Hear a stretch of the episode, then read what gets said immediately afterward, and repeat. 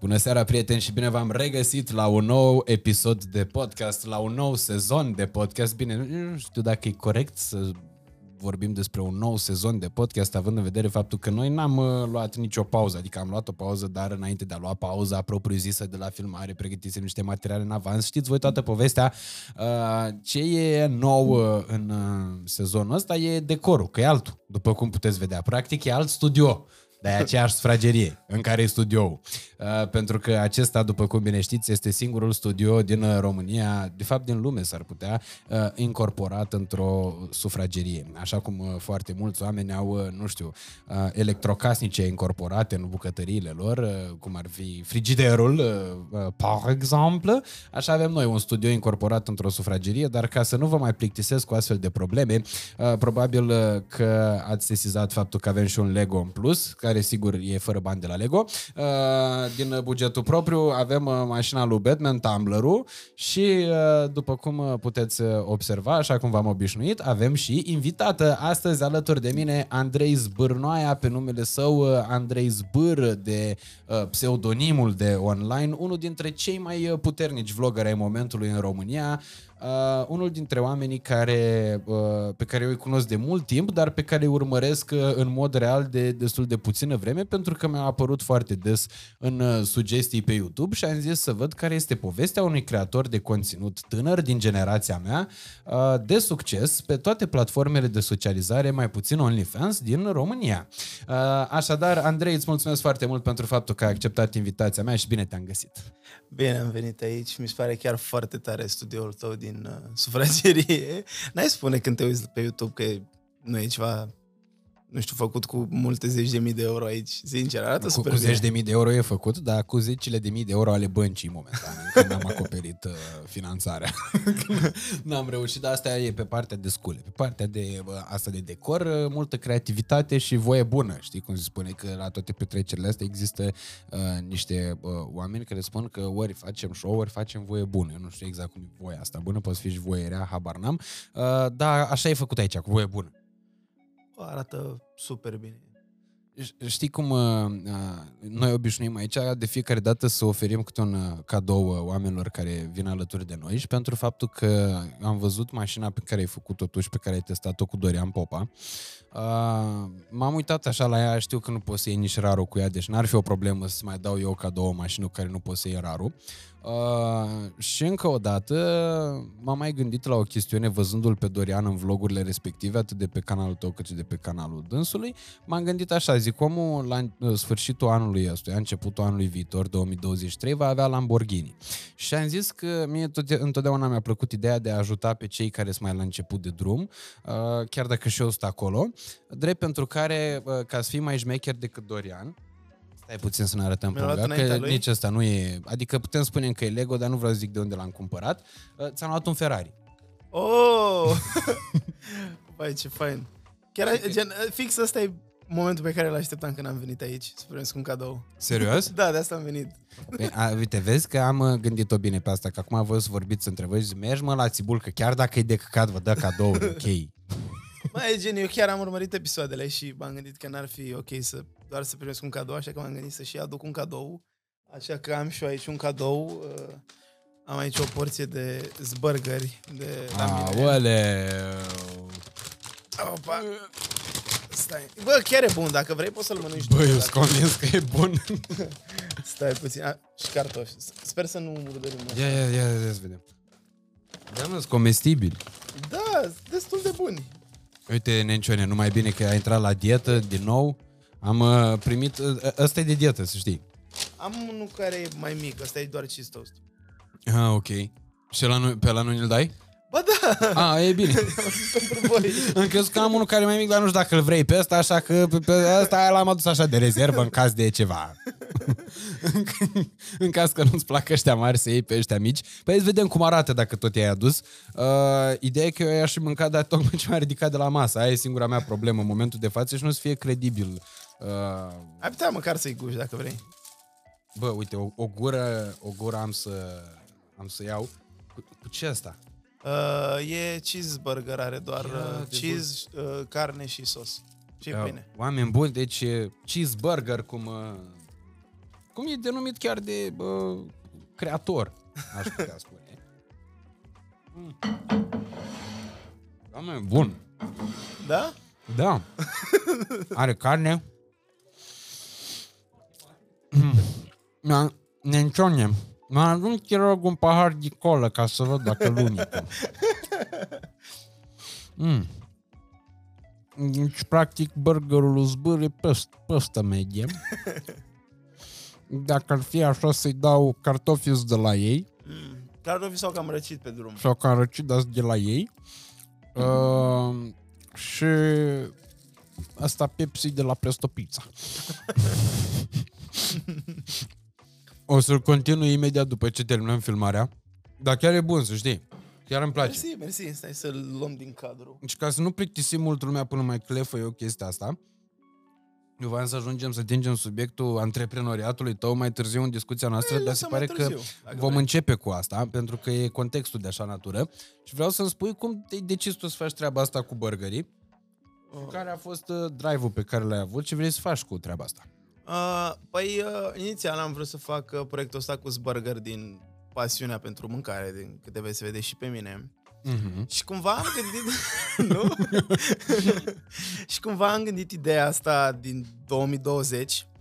Uh, e gen e un întreg concept. Uh, adică, practic, eu nu dețin motamo restaurantul. Eu pur și simplu vând o franciză și vând cumva dreptul să vinzi burger la tine în restaurant. Ok. Și toată ideea asta a pornit de la uh, faptul că sunt foarte multe bucătării, restaurante, care nu au, nu au avut vânzări pe perioada pandemiei și și după. Și cumva ei plăteau toată locația aia, plăteau bucătarul pentru 8 ore, să spunem, Mm-hmm. și aveau comenzi să facă mâncare timp de 3 ore. Ceea ce înseamnă că omul ăla stătea pe bară foarte mult timp, nu știu, 5 ore. Și m-am gândit, Se, se și odihnea. cum ar fi ca eu să merg la un restaurant și să-i vând ocazia să umple celelalte 5 ore pentru care plătește stafful cu alte comenzi din care să-și ia profit. Ok. Gen, cam așa a început uh, toată ideea asta. Și acum am început să ne dezvoltăm cât de cât. Avem uh, trei locații în momentul actual și urmează să mai deschidem câteva în perioada următoare, dar nu pot să spun încă locațiile, că trebuie să creăm un hype și nu pot să le anunț așa direct, dar o să fie Ok. fain. Bun, deci uh, ca să înțeleg uh, cum funcționează toată treaba asta, uh, practic niște restaurante care deja există sau care Mhm. urmează să existe independent de sine stătătoare, uh, pot adăuga în uh, meniurile lor uh, inclusiv uh, burgerii cu pricina Da. și uh, până la toată coada ei primesc cu rețetare, adică exact cum Da, se exact. uh, produce uh, rețeta, care e, bă, care e materia primă necesară, cantitățile și așa mai departe și pur și simplu le au uh, în uh, vânzare. Poți să-mi spui care sunt restaurantele unde se găsește chestia asta acum? Uh, În momentul de față avem în Cosmopolis uh, Ok. o locație Burger, mai avem în Cotroceni, lângă, gen uh, în sediu Apaca, nu știu, lângă Custom Tuning. Te duci să scolantezi mașina, mănânci ceva Ăla timp. trebuia să fie punctul de reper. West Coast Custom. Așa și mai avem și în Timișoara, la Hotel Del Pac. În Timișoara, orașul, nu? Bulevardul Timișoara. Nu, nu, nu, în orașul Timișoara. Ok. Da, și urmează să mai deschidem uh, câteva locații și în afara Bucureștiului și, și mai multe în București, că aici e foarte mare cererea. Foarte tare. Da, e- bine, nu e neapărat să fie un restaurant deja existent. Poate să cumpere cineva franciză și să-și deschidă restaurantul de la zero. Dar ideea a pornit cumva să pot, gen, dacă ai deja o bucătărie care nu lucrează non-stop, să o poți face să lucreze non-stop. Nu știu, ne Mhm. contactezi, ne dai un mail, discutăm uh, de detaliile de francizare și pornești. Foarte That's tare. about it, da. Vezi, Uite, se vede aici prietenia cu Dorian Popa. Da, uh, bine, cumva, de dinainte de ideea asta, uh, cumva dorința mea a fost să fiu... Să fac un cartier de case.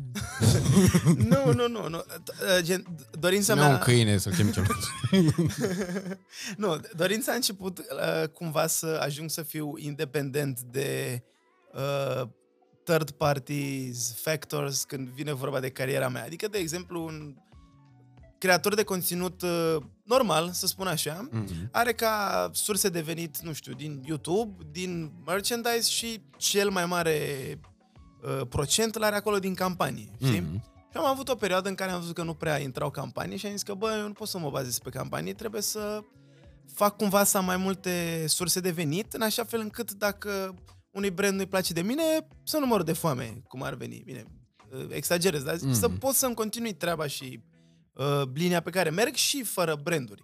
De-aia am început să fac mai multe chestii pe lângă, am început să postez mai des pe YouTube ca să fie și AdSense-ul cum ar veni un fel de salariu și mai multe chestii. Uite, anul, nu știu dacă știi, anul trecut am lansat și un joc.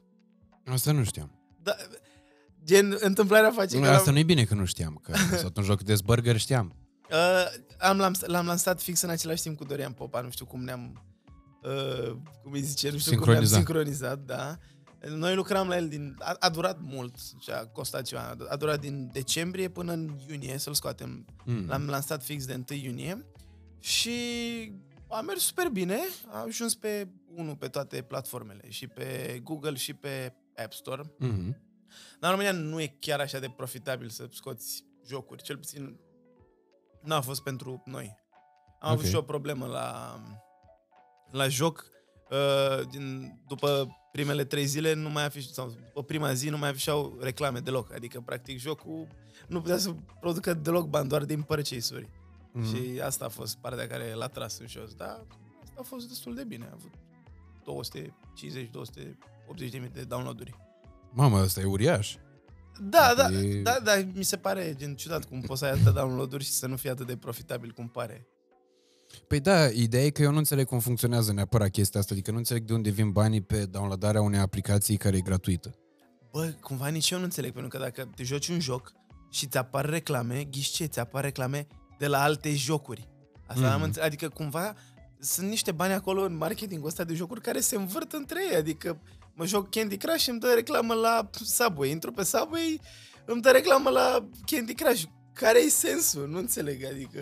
Păi probabil cu cât timp petreci mai mult pe un anumit joc, la un moment dat ești tentat să bă, accesezi opțiuni plătite pentru a putea, nu știu, că știu că la Candy Crush, asta știu din experiența, mai că mi-a jucat jocul ăsta, știi? Știu, ștai că... Și mă uitam la cum juca ea și la un moment dat era sărbătoare când lua pauză, că îi se terminau viețile, dar dacă mai plătea, în momentul respectiv, dacă ar fi plătit, ar fi avut vieți în plus. Mă gândesc că și asta e, bă, poate fi o strategie, știi, să te facă atât de dependent Asta de da. jocul respectiv până când să ajungi să bagi bani în el. Da, exact. Cred că asta e factorul principal prin care fac jocurile bani. Da, treaba asta, mă joc un joc când dă reclamă la altul, chiar n-am înțeles-o. Mm. O întrebare, se plătesc între ei? Adică eu îți fac ție reclamă, îți dau uh, 10 ron și tu îmi faci mie reclamă și îmi dai 10 ron. Like, cum funcționează, nu?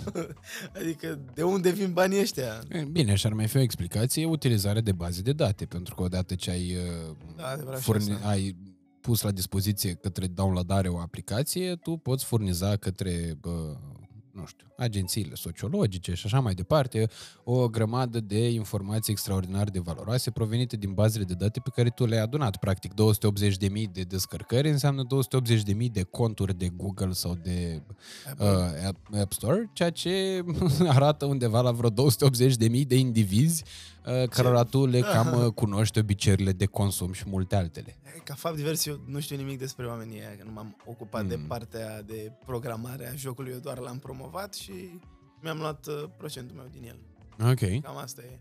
Bine, cumva, e- știi de discuția asta cu datele confidențiale și toate chestiile astea, că practic, dacă cineva îți știe, gen, când dai tu acolo accept, dacă cineva ți le știe doar ție, nu face nimic cu ele, știi? Adică tu ca persoană, dacă stai să te gândești așa, nu prea contezi așa mult. E, știe Facebook-ul unde merg eu.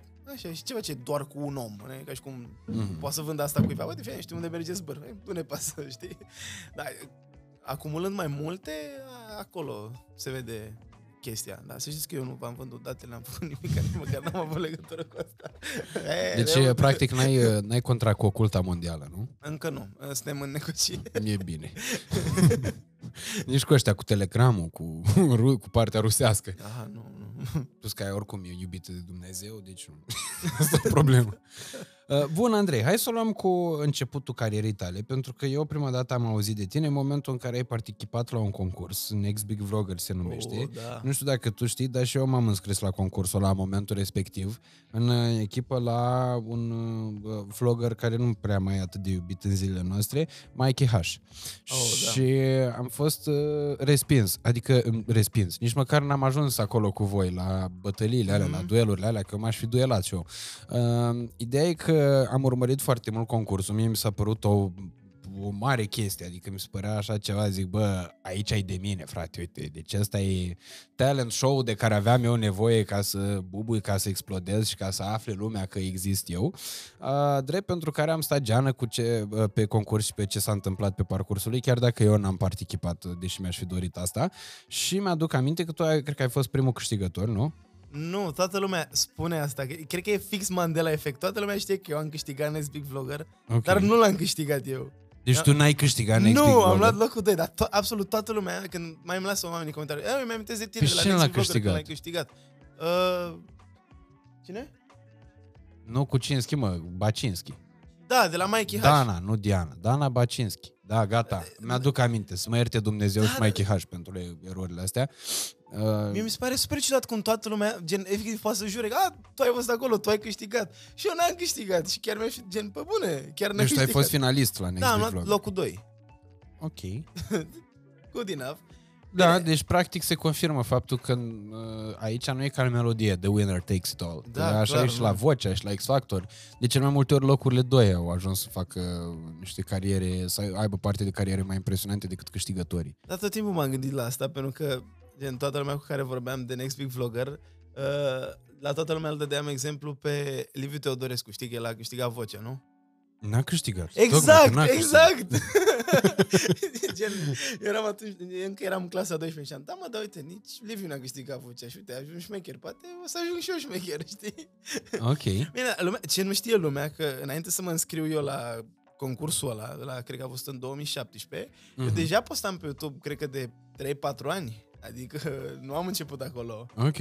Aveam uh, un canal uh, care la vremea aia se numea Severin BMX și Pentru că tu ești dintr-o beta turnul Severin. exact și mă dădeam cu BMX-ul. Ok. Bine, t- gen, uh, s- gen să-ți spun povestea chiar de, chiar de la început. Da. Totul a început uh, când eu mă dădeam cu BMX-ul Mhm. și era un grup de Facebook BMX MTB.ro unde toată lumea își posta uh, clipurile cu tricuri pe care le dădeau ei pe BMX, știi? Și eu eram foarte competitiv, voiam ca tricurile mele să fie cele mai șmechere. Ok. Și mă filmam și le puneam pe Facebook. Uitați ce am mai învățat, uitați ce am mai învățat. Și la un moment dat m-am gândit eu cum ar fi să fac un fel de edit, gen să nu pun doar un trick, să pun trei, știi? Am descărcat uh, în mod 100% legal uh, Premiere Pro-ul. am plătit uh, 1800 de lei cât costa la vremea aia pe el. și am editat primul meu video Nu știu cât o să înțeleagă lumea chestiile astea, dar inside joke-urile astea sunt bă, uh, foarte amuzante și mi-a luat ceva timp să mă prind el, dar... Așa, și Windows-ul tot așa l-aveai, nu? Ah, nu, Windows-ul l-am avut cumpărat că taică mi se ocupa de IT și a găsit să-l cumpere cu 50 de lei sau ceva de genul. A fost combinație. Ok, dar cu factură. Da. Cum se cumpăra, da. Cum să nu fie cu... Vai, gen, stai puțin că fac o paranteză, deși e extrem de...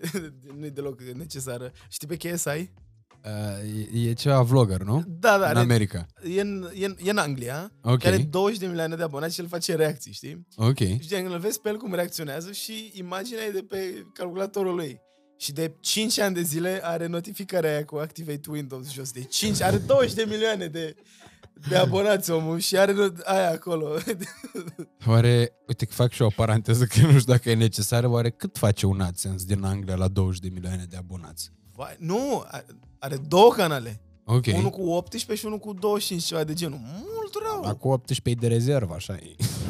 Pentru zile negre. Da, e- a, de fapt, stai că acum mi-am dat seama că mai are încă unul cu 10. Gen, e, e super bogat, asta dracu. Și are la Activate Windows. Pe bune. ok. Și mi s-a părut super amuzant. Cred că e o chestiune de principiu să nu plătești Windows. Mm. Nu știu, eu, eu oricum nu mai folosesc deloc Windows acum că am trecut pe Mac. Ok, dar pe și pe ăla n-ai cum să nu-l plătești. Da. Gen, asta a fost gen frica mea Și că ne-a am dat trecut pe Mac. Steve Jobs țeapă la toți. Cred că așa a fost creată. Vezi că ei sunt unii în România, n-au plătit licența la Windows niciodată, unul neam de neamul lor. Ce las că le arăt eu. Las că dacă nu-i pun să-și cumpere adaptoare, îi dau eu bani înapoi lui Bill Gates. da, mă, nu e tare chestia asta. Așa, și te, Așa, revenind. deci, Deci, ți-ai luat am- premierul Pro Da. cu 1800 de lei. Da. Uh, am editat video și m-am gândit, bă, dar ce eu spun să-l pun pe Facebook? Hai să încerc să-l pun pe YouTube, să văd ce se întâmplă. Și dau share de pe YouTube pe grupul ăla. Gen, clipul ăla era făcut doar pentru oamenii din grupul ăla, știi? Care bănuiesc că era un grup extraordinar de numeros, fiind cunoscut faptul că iubitorii de BMT și de BMX, de mountain bike și de toate astea, de toate abrevierile astea sunt foarte numeroși în România. Da, da, exact, exact. Și am făcut clipul acolo, i-am dat share și după aia mi-am dat eu seama că, bă, cumva, uh, gen, era un fel de industrie de BMX la ora aia în lume și, uh, cum îi spune, foarte mulți rider de BMX uh, se filmau și făceau edituri și uh, gen, încercau să fie sponsorizați de branduri de BMX. Și Ok. asta era cumva scopul meu, să mă dau atât de bine pe BMX, fac tricurile atât de bine și să fie video așa de bine filmat, încât să vină cineva și să zică, uite, un BMX cadou. Știi? Gen, de la asta a început totul, că eu aveam un BMX foarte prost atunci. Și Ok. am vrut unul mai bun. Și am continuat așa timp de 3-4 ani, da, bă, da, greu, rău, adică imaginează-ți că pentru un video filmam 3 luni. Ok. Timp de 3 luni eu ieșeam afară și undeva la 6-7 ore pe zi mă dădeam cu BMX-ul și aveam un prieten care mă filma. Îmi făceam curând. Eu, îl- el mă filma pe mine, eu îl filmam pe el, ca să strâng filmări, să fac un edit mai lung. Și a continuat așa timp de vreo 4-5 ani, până 3-4 nu știu uh, si- sigur până în ce an, dar știu că în 2016 parcă, atunci s-a terminat cât de cât treaba asta cu BMX-ul, că eu făceam asta cu cel mai bun prieten al meu, cu Kazi. Nu știu Ok. dacă îl știi. Nu știu. De, de dădeam amândoi pe Am BMX. auzit de unul, Cazi, dacă e ceva rapper, nu Cazi da, da, ploaie. Da, ce- e, nu e, nu e. Nu e despre ala, nu? Nu, nu, nu. Uh, și ne dădeam amândoi, și eu și Kazi. Și am avut un trip, dai seama că gen, eu îmi planificam tripuri să merg în alte orașe să mă dau și acolo cu BMX-ul, că aveau borduri diferite și de ăștia diferite.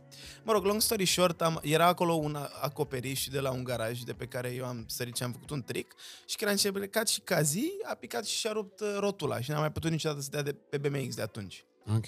Și atunci eram, băi, păi, ce facem? Cum mai filmăm de acum încolo dacă nu mai poți să te dai pe BMX, știi? Și fix atunci începeam clasa Și 12 având rotula ruptă, nici nu mai putea să te filmezi el pe tine. Exact, exact. Am, am, am Era pe încercat. caz de boală. Da, da, da, n-am, n-am mai putut să te dea pe BMX. Și după aia am zis că, bă, cum continuăm să facem vloguri, în, mă rog, cum continuăm să, videouri, că nu erau vloguri, cum continuăm să facem videouri în continuare. Și am zis, bă, hai să facem vloguri, gen. Și am început în clasa 12 să fac daily vlog și l-am ținut uh, 180-190 de zile în fiecare zi, postam. Ok, despre Și- ce? Ei, vlogurile începeau în felul următor. Merg la pregătire la mate, i-am dat țeapă la profă cu banii. Fix Prank. asta. Vai, da, deci uh, mergeam la școală, mai filmam la școală cu colegii și după ce terminam școala, mergeam cu BMX-ul și mai filmam un, cli- un trick 2, știi? Adică cumva era uh, 90% lifestyle și rămânea încă 10% BMX, gen lucru pentru care mă știa, bine, mă știa lumea. Aveam Comunitatea de 250-300 de abonați. Mult. Pentru mine însemna foarte mult. Da. și fix înainte de Next Big Vlogger începusem să mă prind eu cum stă treaba cu algoritmul, cu YouTube-ul Mm. și făceam vloguri din ce în ce mai bune și am avut o creștere super mare atunci. Gen, știu că undeva într-o lună, gen, într-o lună am sărit de la 1000 de abonați la 25.000 de abonați sau ceva de genul. Mm-hmm. Și era o regulă la Next Big Vlogger că n-ai voie să te înscrii dacă la data de 1 martie sau ceva de genul, Ai peste 15.000 de abonați. peste 10.000 de abonați. Ah, ok. Și gen, eu când am postat video aveam 7000 și gen, am terminat video și am zis, "E, asta e video meu de înscriere la Next Big Vlogger. Să știți că eu la momentul actual nu am 10.000. Dacă vedeți că am 10.000 când vedeți pe video ăsta, să știți că a crescut canalul foarte mult, știi? Mm-hmm. Și cumva, gen, pe toată perioada Next Big Vlogger, eu am continuat să cresc, dar nu neapărat din ca... Nu neapărat datorită Next Big Vlogger, că nu e ca și cum îmi dădea cine știe ce exposure. Adică nu de așa de mult exposure. Eu făceam clipurile mele și știam cum să le fac să facă vizualizări. Ok. Și de pe asta creșteam, că am terminat Next Big Vlog și avem 50.000 de abonați gen, pe canalul ăsta, Vlog de Fish. Știi? Ok. Îi schimbasem numele, că mm-hmm. nu mai Mhm. puteam să zicem Severin BMX, că nu înțelege lumea care e faza cu BMX. Ne-am gândit la numele ăsta, Vlog de Fish, și am stat, cred că, o săptămână în fiecare seară să ne gândim la un nume. Și Tu cum ai cine? Eu cu Kazi. Ok. Așa, și a venit Vlog de Fish, că practic acum făceam vloguri, nu ne mai dădeam cu BMX-ul. Și The Fish se referea la România, că are formă de pește. Ok. Deci am stat o săptămână să ne gândim la asta. Păi Și mai știe cineva în afară de tine povestea asta, că vlog de fish vine de la faptul că România are formă de pește? Bă, am mai Și spus Schizo Skills, care o cânt, cânta asta într-o melodie. Da? Da, nu era aia toți la pescuit, că țara e în formă de pește. A, nu, nu știam melodia asta. Da, da, de la asta Cred că de venea la canalul. toți vor fete din Balcani aia, nu? Nu de acolo, Corina, cu Andreea Bălan, cu... Nu mai știu Nu, cine. nu, nu mai știu.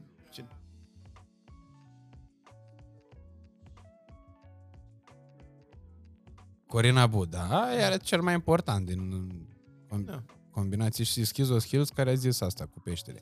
Așa, și ați, deci a schimbat numele ăsta și nu v-a încurcat faptul că, iartă-mă că fac din nou o paranteză, nu v-a încurcat faptul că ați schimbat numele canalului? nu, că l-am schimbat înainte de 10.000 de abonați. Ok. Asta a fost gen mișcarea, bă, schimbăm acum că sigur, bubu. Am făcut și un live. De ce am schimbat numele? Ceva de genul. Ok. Așa și după gen asta, gen acum urmează partea tristă a poveștii, că după ce a trecut Next Big Vlogger, Mm. uh, am terminat și clasa 12 și cumva nu mai aveam așa drive să filmez, adică oricum, uh, cum, îi, cum îi spune, uh, motivație de bani nu aveam atunci, pentru că uh, Nu existau. Da, ex- exact. Adică vă și zic, aveam 80-90 de dolari pe lună pe care îi împărțeam 50-50 cu cazii. Adică undeva la 40 de dolari pe lună să postez 30 de videouri. Nu prea e combinație. Și asta timp de în primii 4 ani, Mm. zero, bine, zero, 50 de dolari. Na, descurcă-te, fă videouri, cumpăr suc afară, știi? nu, dar la modul că, gen, noi atunci făceam chetă și ne cumpăram o sticlă de suc mai mare ca să o împărțim când ne dădeam cu BMX-ul. Mm-hmm. 40 de dolari pe lună, mai greu. Nici de am fost și la toate pregătirile, după aia nu mai aveam ce să fac, știi? nu, da, gen, știi că pregătirile m-au ajutat să devin un vlogger mai bun. Cum? Am chiulit de la ele și mi-am strâns bani de aparatură. da, bine. Deci asta cu Next Big Vlogger nu te-a ajutat cine știe ce, nu? Bă, pe mine mai mult m-a, m-a supărat că n-am câștigat și eu gen, deja îmi imaginam că mamă, urmează să câștig, urmează să am contractul acesta uh, imens cu această companie, premierat de un contract de 12 luni pentru suma de 3000 de euro. Pe tot anul. Pe tot anul, da. Asta, Băi, asta așa mai era mult premiu. decât din AdSense. Asta da, Deci clar, au e 250 de euro pe lună. Bă, nu, dar la modul că mi se părea extrem de mult atunci. Da. Eu, eu nu înțeleg, mă, știți Păi bă, că ți-am 125 de euro plus încă 30 cât mai făceai din bani. AdSense. Da, da, da, exact. La 150 de euro erai ciumeg la vremea. Exact, exact. Încă șase meditații. Da. Așa, și problema la canalul nostru de YouTube a venit când s-a terminat vara, pentru că uh, prietenul meu ăsta, Cazi, era cu 2 ani mai mic ca mine și l-a rămas în Severin să termine liceul, logic. Mm. Între timp ce eu am plecat la facultate, și gen, eu n-am făcut în România, am plecat în Londra la facultate și noi nu mai aveam cum să ne întâlnim să filmăm videouri, știi? Și el nu era de acord să facem fiecare clipurile lui și vrea să facem doar clipuri împreună. Așa că a stagnat canalul timp de 2 ani, Ok. Și în perioada aia am început să editez uh, vloguri și videouri pentru altă lume, pentru bani. Și așa am făcut bani în perioada aia. Gen, mi se părea ciudat cum pot să editez videouri și să fac mai mulți bani decât dacă le fac eu. Ok.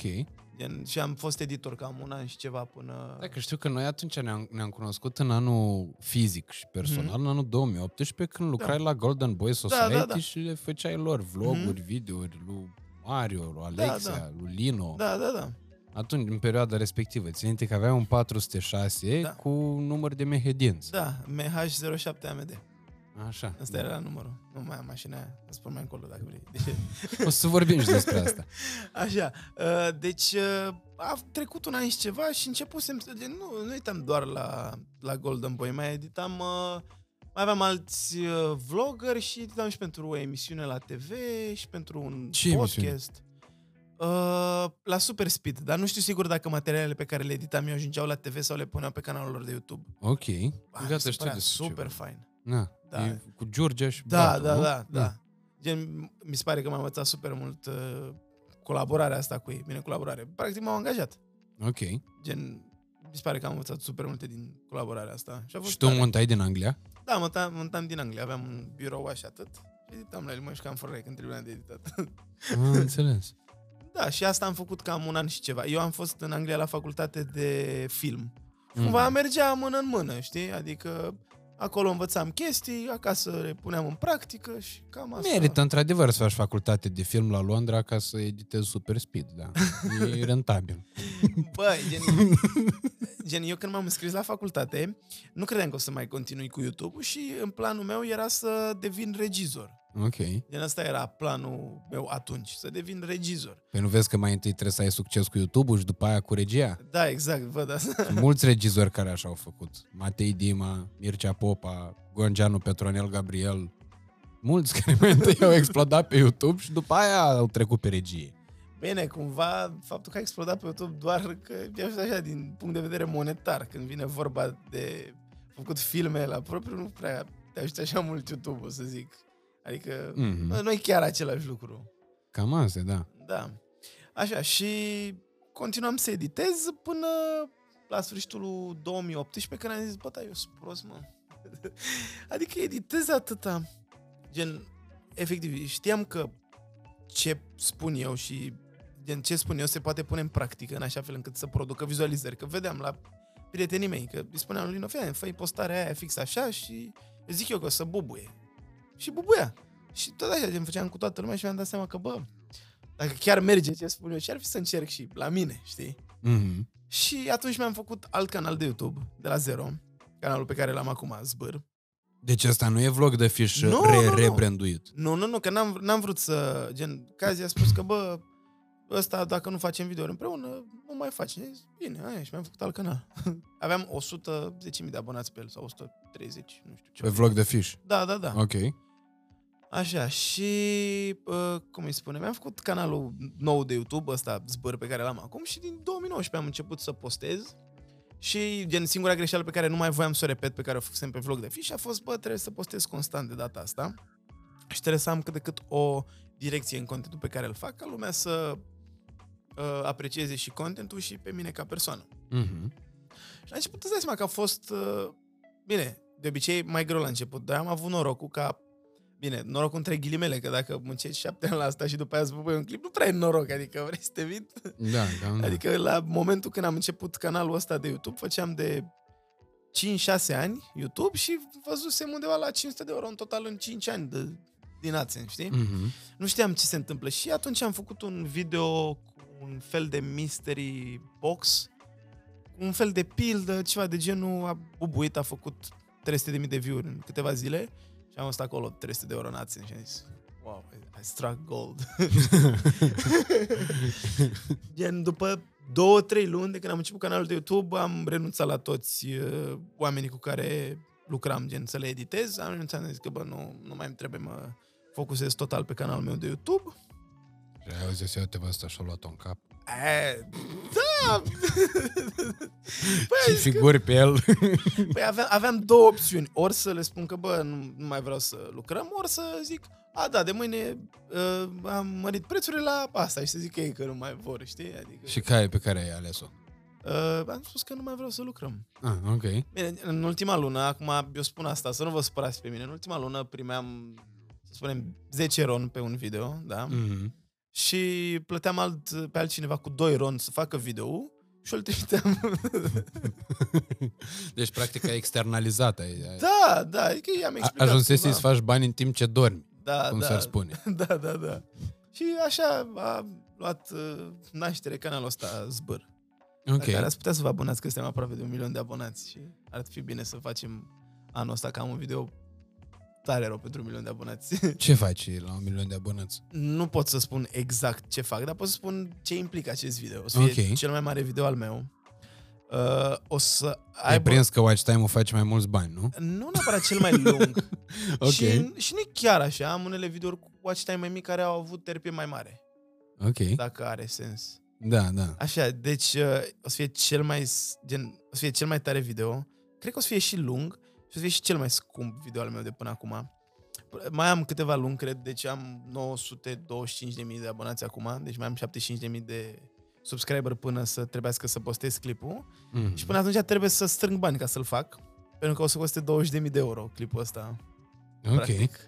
Gen, o să fie un uh, concurs cu 100 de abonați și o să fie premiu de 20.000 de euro. Ok. Deci, dacă vreți să participați în el, trebuie neapărat să fiți abonați, pentru că altfel o să pierdeți banii. Îți place Mr. Beast? Da, super mult. Mă inspiră...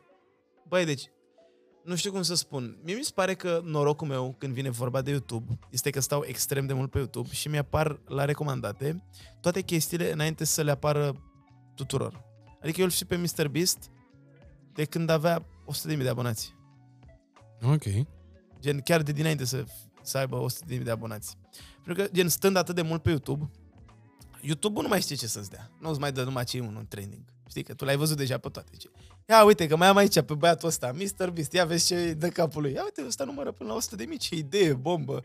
Ia-te că o să, o să rupă, știi? Și nu vine să cred.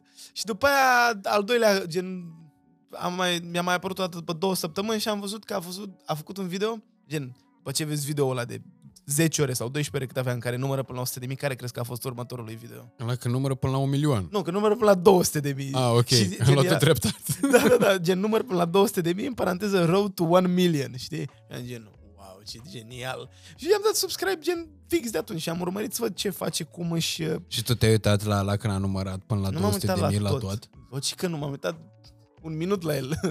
Gen avea acolo niște timeframe-uri să intri să vezi când spune 69, când zice 420, când zice nu știu ce număr. De Știi? asta nu ți se pare fascinant faptul că există oameni într-atât de mulți care se fi uitat la unul care numără până la 100 de mii?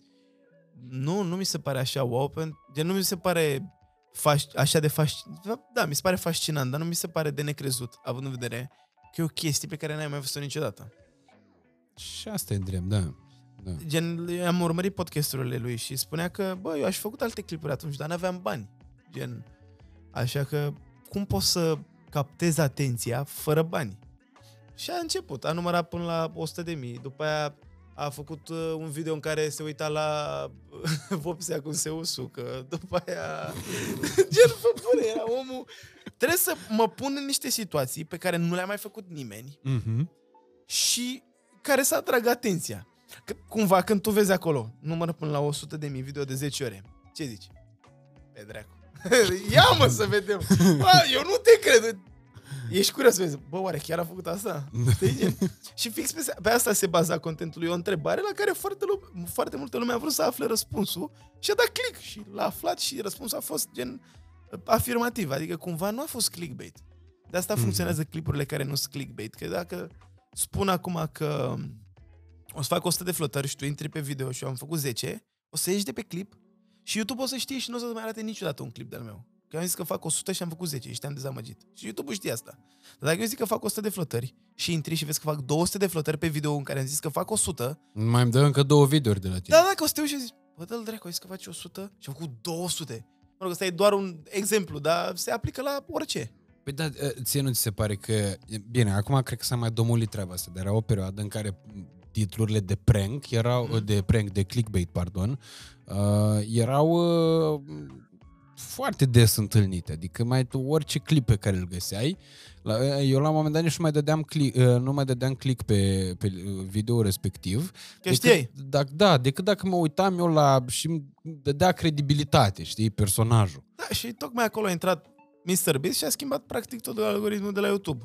Că Ok. după aia când ai văzut că s- se poate și să fie și adevărat, gen cumva intrarea asta lui Mr. Beast în scenă a, uh, gen s-a întâmplat în același timp cu schimbarea algoritmului de la YouTube să nu mai uh, răsplătească doar uh, CTR-ul mare. Adică CTR înseamnă click-through, uh, click-through, uh, hai să-mi bag. Through, through. click-through rate.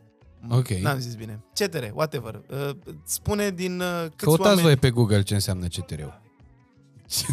Control trafic, da. Nu, e click-through rate. Da, frate. Deci click-through rate înseamnă, dacă eu arăt clipul ăsta la 100 de persoane Da, și 5 dau click pe el, înseamnă că am un click-through rate de 5%. da. Și dacă eu pun aici, m-am aruncat de pe pod, ia mă să vedem, dau 30 click, înseamnă că am un CTR, CTR de mai mare. 30%. Da. Exact. Și cu cât ai, înainte cu cât aveai CTR-ul mai mare, cu atât uh, Deci recomanda... CTR-ul, ca să mai explicăm o dată, e procentajul oamenilor care dau click pe Exact. link din uh, numărul total al celor călo- că... De afișeri. Să, băi, băi, e greu să explici asta. Al celor... Ar... Deci CTR-ul, încă o dată, este procentajul de oameni care dau click pe un clip pe YouTube din totalul De de numărului de oameni cărora le-a fost afișat clipul respectiv. Da, exact. Corect? Exact. Gata, am elucidat-o. Și înainte, Ok, conta doar, Profesor, mă simt. înainte conta doar câtă lume dădea click. Știi? Ok. Adică tu dacă dădeai click, stai 5 secunde și ieșeai, se punea o vizualizare și YouTube-ul n-avea nimic împotriva ăstea. Și pe așa de asemenea YouTube-ul că, bă, eu nu prea fac bani dacă intră lumea și este după 5 secunde, că nu vede nicio reclamă, știi? Și atunci au adăugat uh, mid-roll-uri, gen reclamele care apar uh, în timpul clipului, ca asta de acum. Mm-hmm.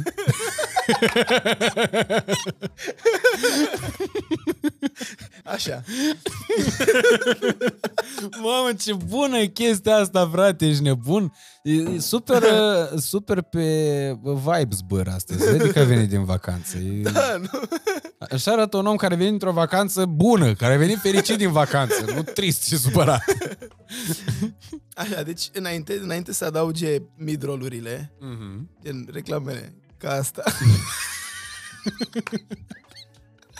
Dar poți să ne spui și la ce să fie reclama? A, asta, asta e în funcție de la ce se uită omul care... Ok. Da, mă rog. Așa, gen, ei au, adăugat, ei au adăugat reclamele astea și au zis că, bă, noi avem nevoie ca lumea să stea mai mult timp pe clip ca să vadă mai multe videouri. Și nu mai putem să-i răsplătim pe ăștia care fac clickbait, practic, intră lumea și iese. Că iese lumea imediat de pe clip, Și da. nu mai vede reclamele de la mijloc. Mhm. Și atunci au spus, băi, pe acum nu mai e destul doar să dea lumea click pe thumbnail. Trebuie să și rămână. Cât mai mult. Să vadă. Mhm. Știi? Adică cum... Și, a, și atunci a intervenit omul ăsta care a spus că, băi, fii atent, eu dacă spun o chestie, tu dai click și trebuie să stai să vezi tot clipul ca să te uh, convingi de faptul că eu nu te-am mințit când ai dat click Mhm. și toată lumea fericită. Adică tu ai văzut o chestie, ai dat click pe ea, Da. ai văzut tot videoul, te satisface ce ai văzut pentru că nu te-am mințit și eu am făcut vizualizări pentru că mă recomandă YouTube-ul mai departe.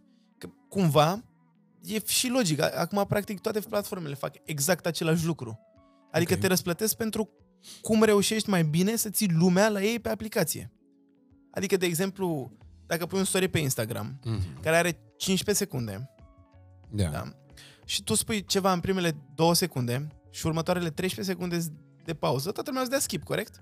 Da. Și Instagramul zice, pe ce faci? Deci aia e problema. Eu i-am plictisit pe ăștia repede, nu? exact, de, pe ce faci? Păi îmi pierd banii cu tine. Stau două secunde? Păi uite, la asta s-a uitat 14 secunde. A vorbit 14 secunde, la asta arăt story-ul Deci de asta înainte. Cristina e are bara aia așa cu punctulețe la story, nu? Mm, Că nu lumea știu, stă nu să știu, vadă ce spune. Nu știu neapărat dacă... Ia să vedem când, când ne zice cu ceva, ce, cu cosmetice cu rene. Da, da. Că sigur urmează. Bine, ea cumva, îți dai seama că și-a construit un...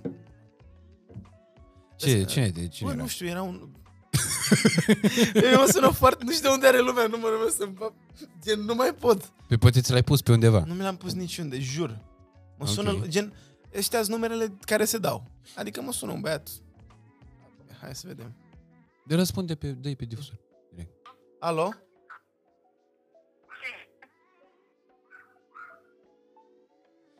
Exact, exact. Asta e, trebuie să intrăm să-i dăm bloc acum.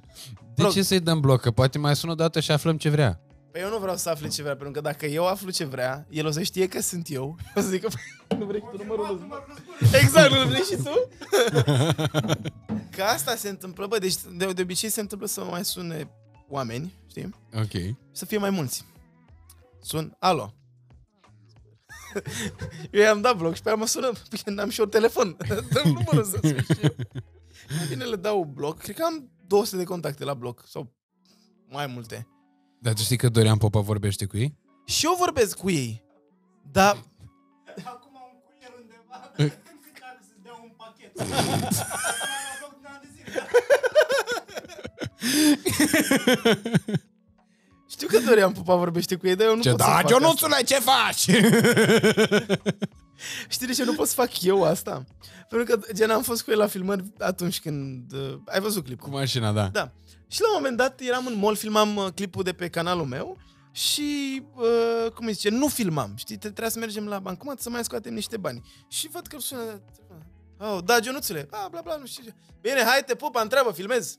Și a închis. Gen, eu nu pot să fac asta, că nu, gen, nu vine așa, gen, nu vine să, să închid cuiva, știi? Și mă gândesc, bă, dar dacă se supără pe mine, că e mai bine că vorbesc cu el deloc, știi? Da, mă, de, el, el vorbește cu ea, are o altă, o altă relație. Tu îți dai seama că la trăiește cu impresia că Dorian da, Popa exact.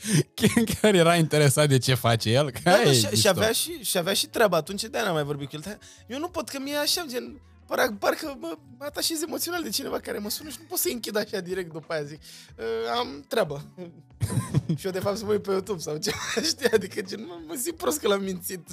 Uite că acum, discutând despre treaba asta, uh, mi-a, uh, mi s-a cristalizat așa în uh, opinia personală uh, această idee conform căreia tu ai actualizat foarte bine strategia asta lui Mr. Beast Da, în, uh, în uh, YouTube-ul românesc pentru că videourile tale au crescut foarte mult în calitatea lor pe măsură ce uh, tu ai avut un buget mai mare alocat pentru a le produce. Uh, ceea ce mi se pare foarte tare să vii și să spui că o să fac cel mai mare video al meu Vezi, un prost ca mine s-a gândit la durată în momentul respectiv. Dar e cel mai mare pentru că tu pregătești să investești 20.000 de euro într-un premiu pe care îl dai în cadrul acelui clip video și atunci, evident, că nivelul de așteptare al publicului crește foarte mult în momentul respectiv. da, exact. Ceea ce mi se pare foarte tare că ai, ai găsit chestia asta, pentru că dacă mă aduc aminte cum erau primele tale videouri acum, nu mă refer la cele din perioada Next Da. Big Vlogger, mă refer de acum 3-4 ani de zile, când uh, încă erai, uh, sau abia erai intrat în gașca cu Shelly, cu Mhm. Gami, cu uh, Da. uh, toți ceilalți care erau în Five Gang în perioada respectivă, vlogurile tale erau destul de basically. Acum, Da. ceea ce faci mi se pare absolut uh, alt level, adică să modifici o mașină, să o faci pe bucăți, faci tot soi de mm, ciudățenii de astea, totuși implică niște bani uh, toată Da. treaba asta. Și vreau să te întreb care a fost parcursul ăsta, de la momentul în care totul era ca o joacă, până la momentul ăsta în care treaba începe să devină cât se poate de serioasă. Mai, deci, uh, din cum am spus înainte, că mă inspir foarte mult de la uh, Mr. Beast și nu doar de la el. Pentru că ți-am spus că urmăresc absolut toți creatorii de conținut. Gen, a- absolut pe toți. Gen, ci- dacă te uiți la podcastul ăsta și faci content, cel mai probabil să te știu. Adică, la modul ăla. Gen. Și eu am văzut, gen, am, început, am încercat să uh, adapt, nu neapărat să adaptez, să împrumut, dar nu doar a, uite ce clip a făcut ăsta, hai să-l fac și eu la fel mutamo și o să meargă. Nu, am încercat să iau gen, tot cum ar veni. Ia, cum gândește omul ăsta? De ce merge? Cum își formează echipa? Cum își uh, execută mișcările pe care le are, știi? Mm-hmm. Și am văzut că el a spus că, bă, am făcut uh, uh, 1000 de dolari uh, luna asta. Urmează să investesc 900 în următorul clip, care sper să ajungă pe profit după o lună sau ceva de genul. Și am zis, băi, omul ăsta chiar asta face, gen. Eu chiar am Mhm. urmărit aproape fiecare video. Cred că 95% din videourile lui le-am văzut. Și nu doar el face așa. Sunt foarte mulți care fac asta. Și cumva, gen, adaptând chestiile astea pentru România, gen, după cum o văd eu, e ok. Adică la modul că cum au ăștia habar În n-am. România nici nu e greu să reinvestești 90% din profit pentru că, na, aia sunt banii necesari ca să Da. poți să faci content în Da, general. da, a, asta e foarte enervant. Că, Gen, chiar îmi imaginez că dacă era eh, România la fel de dezvoltată ca alte țări, mi-ar fi fost mult mai ușor să-mi fac treaba. Gen, că era mult mai ușor din punct de vedere financiar. Mm. Adică imaginează-ți că, uite, gen fix exemplu, seria cu mașina, seria 7 pe care l-am decapotat. Dorința mea era ca totul să se întâmple într-un singur video. Ok. Dar din punct de vedere financiar n-are sens, așa că a trebuit să fac mai multe ca să pot să-mi scot costul de achiziție, de modificare, de toate chestiile astea. Mm-hmm. Gen, din punct de vedere, gen cum o vedeam, cum o vedeam eu din punct de vedere al contentului, bă, cât de tare ar fi să fac un vlog, ai maxim două cu mașina asta, să se întâmple tot într-un vlog. Chiar era tare, dar nu îmi permit să fac toate astea cu un singur vlog, că un singur vlog nu ar fi produs în așa fel încât să-mi acopăr investiția. Trebuie să fac mai multe ca să-mi uh, amortizez investiția. Ok. Așa, și toate astea au început, cred că prin, dou- fix în 2019, când am început. Uh, cred că primul meu video am dat 200 de lei sau 300 de lei. Am făcut un video în care dădeam bacșiș uh, angajaților de la Starbucks dacă îmi scriu numele corect pe, pe, bă, cum zice, Pahar. pe pahar. Eu am și un nume, bine, am un nume foarte enervant. Știi ce enervant era la școală? Ce zbârnoaia? Nu mă cheamă doar, pe mine mă cheamă, mamă, dar o să-mi dau doc singur ca prost. Whatever. Hai, dă-ți. Și pe mine mă cheamă Andrei Zbârnoaia Chivu Băloi.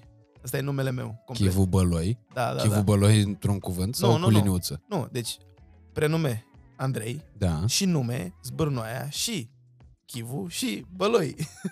Ai trei părinți? Nu. nu, dar mama mea și-a păstrat numele de familie și la fel a făcut și bunica mea. Am înțeles. Și eu îl duc mai departe. Ok. Așa. Și de așa a fost Păi da, uite că de acum asta. am pică fisa. Chivu e tot de prin zona aia, de, e de prin Reșița, Cristi Chivu, fotbalistul. Da, eu sunt uh, din... Uh, Pe lângă, pe acolo. da, în Mehedinți. Mhm. Da, nu e chiar așa departe, cam... Nașii mei sunt din uh, Reșița.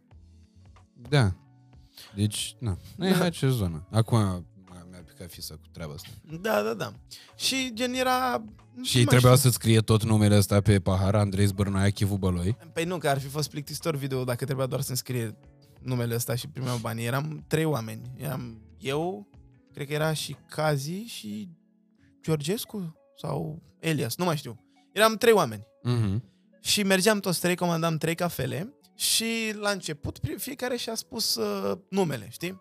Mhm. După aia, dacă la următorul restau, la următoarea cafenea era exact același lucru, ar fi și lumea de pe clip, așa că trebuie să schimbăm numele. Și pe aia ne-am prezentat, nu știu, cu nume de fotbaliști, știi? Ok. Și cumva dădeam challenge-uri din ce în ce mai grele pentru oamenii ăia să scrie să primească banii, știi? Și foarte amuzant la clipul ăla, n-am dat doar eu bani, a dat și Elias bani pentru clipul meu, gen bacșiș dacă ne scriau ăia oamenii. Mm, Gen- el avea și bugetul mai mare. Da! și am zis, bă, fie, îți fac o promovare de la Instagram. Și Elias, ca să înțeleagă lumea, e patronul de la spitalul Elias. De asta are bani. oh, era rău dacă era doar atât. nu, Elias e super băiat, pe bune. Chiar, chiar îl știu din, printre primii oameni pe care i-am cunoscut în industrie. ok. Da. Păi tu, asta vreau să te întreb, că e o mică paranteză. Deci în 2019 tu ai terminat în Anglia școala și ai venit în București. Nu, încă, încă eram la facultate. Și veneai numai ca să filmezi? Da. Bă, tare. Gen, am avut gen, fix în 2018, înainte să-mi încep canalul ăsta principal de YouTube, uh, eram gen semi-vlogger, semi-editor și a fost turneul vloggerilor. Nu știu dacă îl știi. Nu. A fost turneul vloggerilor Ah, ba da, ăla cu fan cu meet-uri. Shelly, cu toată Exact, lumea, cu nu? Lino, Ok. cu Gami, cu toți. Mhm. Eram și eu acolo, primeam cei mai puțin bani din tot ăla și mai primeam bani ca să fac uh, after movie-ul de acolo, știi? Ok. Dar era așa slab, adică cred că pot zic sumele, nu prea cred că mai contează acum. Zi, ele ca astea fac vizualizări, că tu știi Da. cu algoritmii. Da, deci în 2018 primeam uh, 400 de euro pentru o prezență la eveniment, știi? E bine, partea proastă e, gen erau 8 evenimente, deci nu era... Pf, O, un călău de bani, 3200 de euro. Exact, exact. Și gen, eu, gen, ei m-au întrebat uh, uh, asta, de- agenția la care eram atunci, băi, sigur că vrei să vii la modul că, bă, prea vrem să vii, dar trebuie să te întrebăm, știi? Sigur că vrei să vii.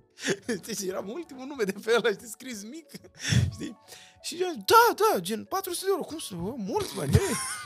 Dar problema și care era, gen, primul eveniment a fost la Cluj. Ok. Eu stăteam în Londra. Și eu mi uh, bucuisem uh, biletul să merg, uh, că vă și zic acum, cu Wizz Air. Ok. Bucuisem un bilet cu 70-80 de euro.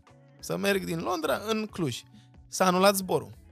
Ok. Și atunci am zis, nu, eu n-am cum să lipsesc la asta. Am de la 400 de euro. și am mai cumpărat încă un bilet. Și îmi dădea eroare acolo. Și pe aia am sunat pe taică meu. Dă-mi te rog cardul tău, că îmi dă eroare aici, nu știu ce dracu are, dă-mi cardul tău. Și n-a mers. Și după aia am sunat pe unchiul meu. Dă-mi te rog cardul tău să-mi cumpăr un bilet. Am reușit până la urmă să-mi cumpăr biletul. Cu toate cardurile. Toate cardurile. A, e fix asta e partea amuzantă. Era după aia 110 euro zborul pentru peste două ore. Și, gen, care nu mergea în Cluj, mergea în București. Și am zburat din Londra în București și din București în Cluj. Dar știi, gen, mi-am cumpărat un bilet din Londra București și altul din București în Cluj. Și care e partea proastă? Mm. Știi de ce n-am mai mers să cumpăr alea? Că le cumpărasem deja pe toate. Am cumpărat trei bilete pentru un zbor. Ca odată au, au avut aia o eroare și au luat toți banii, frate. Primul, vrei un bilet? Da. Vezi că nu merge, dar de fapt mersese. Al doilea, al treilea, trei bilete. Practic, am Practic ieșit erai pe minus. Practic, e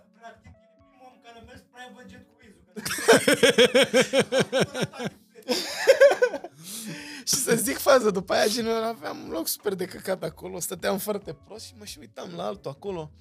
Gen, era uh, locul ăla de la mijloc, care e mai mare, era doar un om și restul gol. Mhm. Singurele două locuri sau singurele două locuri libere din tot avionul erau alea de acolo. Și am vorbit cu stewardesa, nu vă supărați, mă lăsați și pe mine să mă pun acolo. A, că știți că mai există o taxă de 25 de euro. Locul ăla, de fapt, era al meu cumpărat de mine, fără să știu. și nu s-a terminat aici, că s-a întâmplat evenimentul și după aia să mă întorc înapoi în Londra. S-a anulat. Adică, gen, zborul de la dus se anulase Ok, și dus și întors. ok. Și a trebuit să-mi iau bilet să mă duc în București, unde era următorul eveniment și am... Uh, și n-am, nu m-am mai întors în Londra o săptămână din cauza asta și am și cheltuit mai mulți bani decât am făcut la evenimentul ăla cu biletele de avion. Foarte, foarte frustrant. Deci, aia cred că a fost cel mai frustrant moment ever. Ok. Gen, era gen, și picioare și făcusem și eu bani. S-au dus, sunt pe minus. Gen, Și, Că ei mi-au spus că, bă, tu vii, dar noi nu-ți plătim biletele. Noi, dacă vrei, vii cu noi cu autocarul din București. Păi da, da, eu stau în Londra, nu plătești meu, nu mi Am plătit eu. De trei ori. Foarte relevant. și în perioada aia nu ți era, n-aveai gânduri uh, uh, cum că ar trebui să renunți la tot parcursul ăsta? Ba da, de am devenit editor, că eram prea frustrat că din social media-ul meu nu ieșea, frate, nimic. Și nu doar că nu ieșea nimic, că pe, pe mine nu asta mă frustra. Pe mine mă frustra că nu erau numere. Adică cumva mă frustra că nu primeam validarea asta, că ce făceam eu era bun. Pentru că algoritmii și toate astea nu împingeau contentul pe care îl făceam eu la mai multă lume, ceea ce înseamnă că era prost, știi, nu se uita lumea la el. Și drept era și mult mai prost atunci, acum a evoluat mult mai mult de Mm. ce făceam atunci, dar eram foarte, foarte trist și uh, simțeam că tot ce fac n-are așa niciun rost pe lume, știi, mă chinuiam și nu se uita nimeni. Știu că fix când începuse Fornetul am dat drumul un live, toată lumea a încercat să facă live atunci, hai să dau și eu drumul live la, pe canalul meu de YouTube, Vlog de Fish. 125.000 de abonați. Câte persoane crezi că au intrat pe live? 20, 30. 3. Tu vorbești serios? Bine, dar nici canalul nu era listat la secțiune de gaming și atunci probabil că de asta. 3 oameni din 125 de mii? Eram, mă jucam cu mai mulți Fortnite. Gen, pe, stai, m-am și gândit că unul, cred că eram eu. Și altul se juca Fortnite cu mine. și am zis, nașpa. Aia a fost gen, cred că my lowest point. Like, efectiv, rock bottom, când am avut trei oameni pe live. Și am zis că, Dar nu ți-e frică că s-ar putea reîntoarce momentele astea? Mm, bă, nu neapărat. Pentru că acum am învățat cum funcționează algoritmul. Și... Vedeți că așa am crezut și eu. De Mm. multe ori. Bă, nu chiar. Gen, acum am învățat și pot cumva să-mi controlez uh, performanța clipurilor. Uite, de exemplu, gen, uh, ultimele patru sau Mhm. 3-4 videouri ale mele sunt 10 din 10, știi? Și eu știu că 10 din 10. Știam că o să fie 10 din 10 de dinainte să le postez și nu mă afectează faptul că n-au prins, știi? Adică nu depind neapărat financiar de fiecare clip, știi? Adică, uh, cumva, eu fac, uh, gen, eu postez uh, constant, postez două clipuri pe săptămână. Dar contentul de care chiar îmi pasă, uh, mă asigur pardon, mă asigur că ăla o să ajungă la lume, cum a ajuns la tine seria cu mașina. Adică eu am continuat să postez câte două clipuri pe săptămână și după ce s-a terminat seria aia cu mașina, dar clipurile astea sunt făcute cumva ca filere, ca să poată să-mi constituie un venit din care să pot să fac clipuri mai târziu. Înțelegi? Adică astea ultimele 5 clipuri, știam că o să meargă prost, nu am investit atât de mulți bani în ele Mhm. și le-am făcut ca să producă niște bani pe care să pot să-i bag în alte clipuri care necesită mai mulți bani uh, mai târziu, cum e clipul ăla de la un milion de abonați. Ok. Și știind să controlez, gen, eu cumva știu când am o serie slabă, când am o serie bună și știu când urmează să fie seria bună, știu cum să o promovez în așa fel încât să ajungă la cât mai multă lume și să facă bani și toate astea. Și apropo de treaba asta cu campaniile, pentru că și aici mi se pare o chestie foarte tricky, știi? Mhm. Există oameni care nu au niciun fel de regulă în ceea ce promovează. Și asta, din punctul meu de vedere, cred că este evident în calitatea promovărilor și nu vreau să fiu eu aici un, nu știu, cum e justițiarul din uh, Berceni, să fiu eu justițiarul de la domenii sau din metalurgie de la mine de la Iași, care să vin să vorbesc despre treaba asta cu nume și prenume, că tot, cred că toată lumea, în momentul în care am deschis uh, această cutie a Pandorei și a înregistrat undeva, în, uh, a vizualizat în, în, în propria minte, uh, unul dintre exemplele creatorilor de conținut care fac reclame doar pentru faptul că acele reclame generează un uh, venit. Plasări de produse slabe, care, uh, nu produsele slabe, plasările slabe. Da, uneori și Uh, produsele slabe. Uneori și produsele slabe, produse neverificate, nu contează ce promovăm, că azi promovăm un casino, că mâine promovăm nu știu ce și așa mai departe, uh, indiferent de uh, scrupule și așa mai uh, departe, plus promovări care se vede clar că nu e, n-au, au fost făcute doar ca să fie făcute, nu s-a, fă, nu s-a muncit acolo, nu s-a muncit într-o integrare, că la o reclamă mișto, de exemplu, bă, ți-e mai mare dragul să te uiți, Da. știi? Ți-e mai mare dragul să te uiți la reclama, de exemplu, a lui uh, Micuțu cu Ioxo.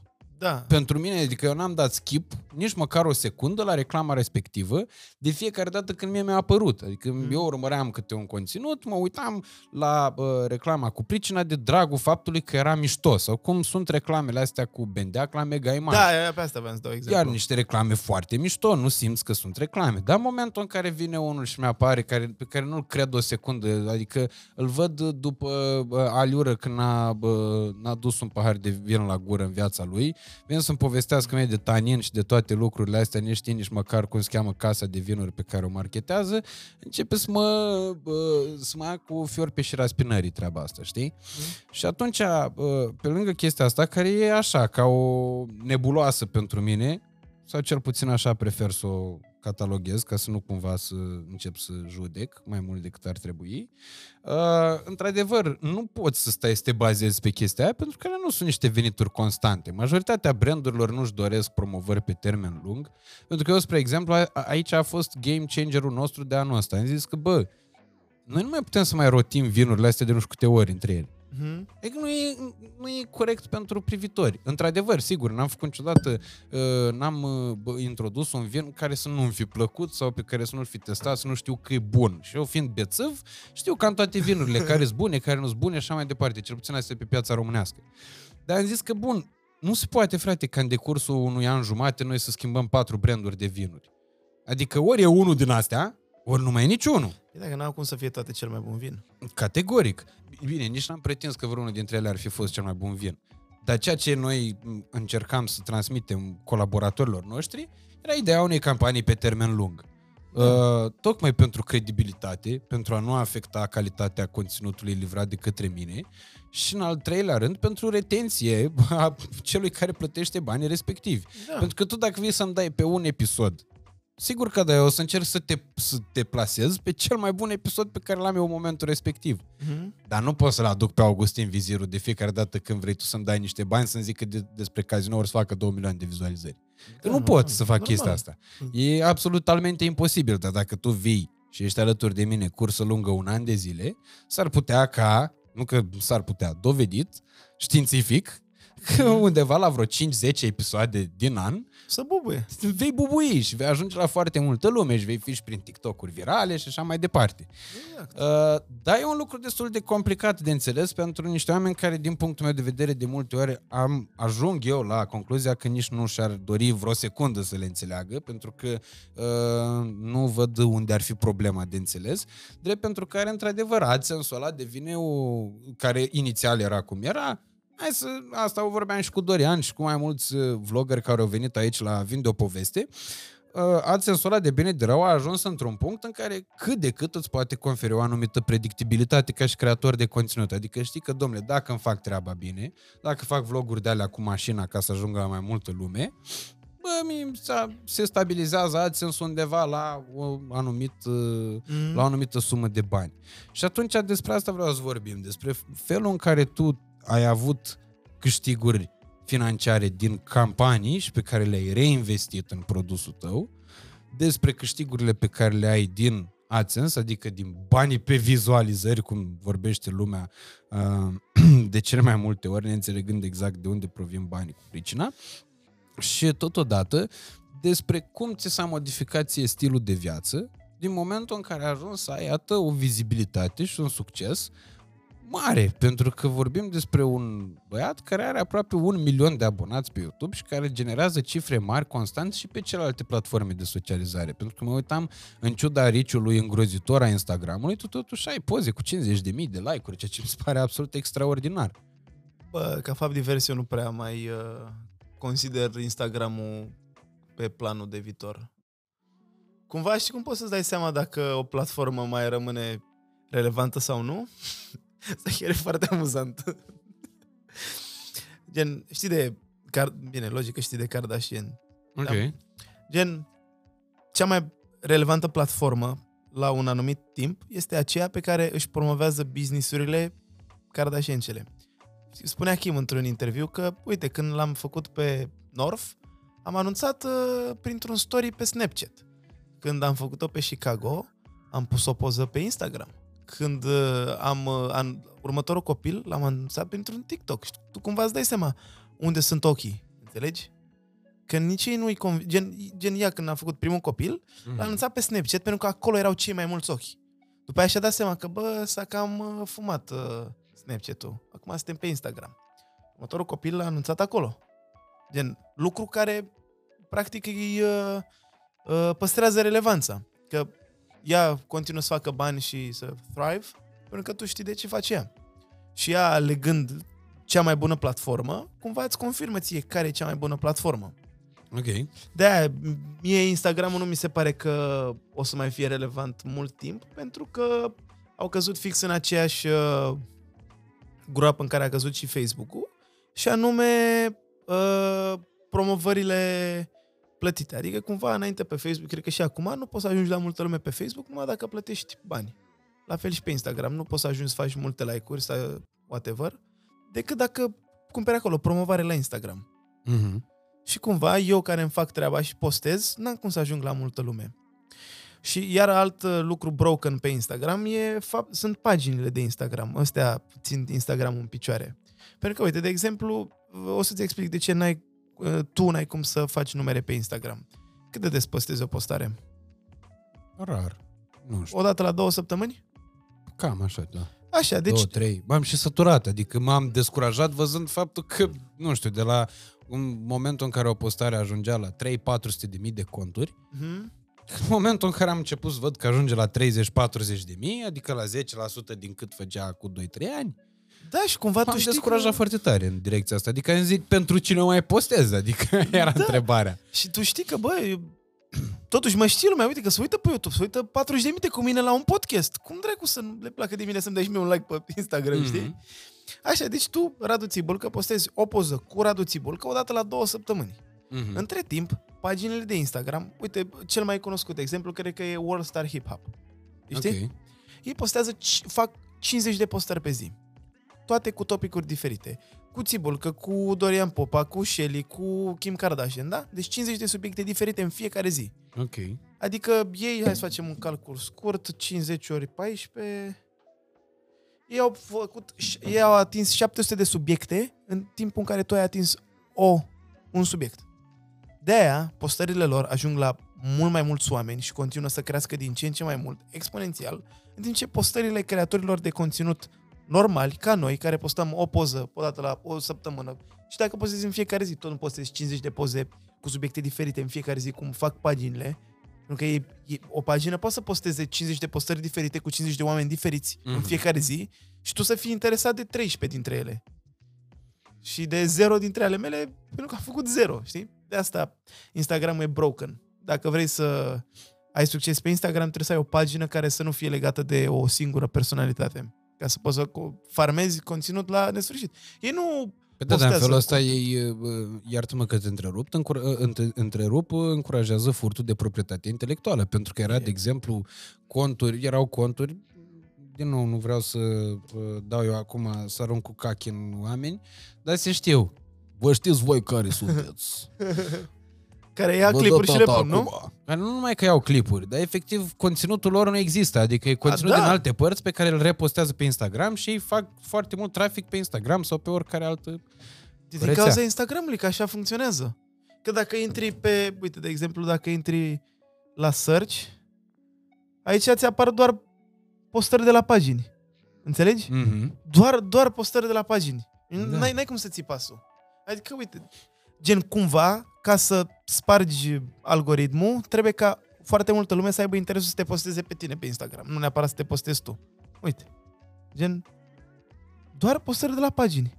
Ok. Doar, doar pagini. Creatorii de conținut nu mai nu au cum să-și mai facă... Hai să ne facem, Mariane, o pagină și din 50 de postări, două pe zi cu mine. Da, și ele te pui de la toate podcasturile, vrei să te mint? Îți garantez că o să prindă. Păi da, mă, câte am văzut de astea bucăți rupte de prin podcasturi care fac mai multe decât mai multe vizualizări decât fac ale mele pe TikTok sau pe Facebook sau prin alte părți. Mamă, și ce mi-a făcut unul? Deci, a, mașina asta care am decapotat pe care am decapotat-o, înainte să o decapotez, am uh, colantat-o cu gazon. Ok.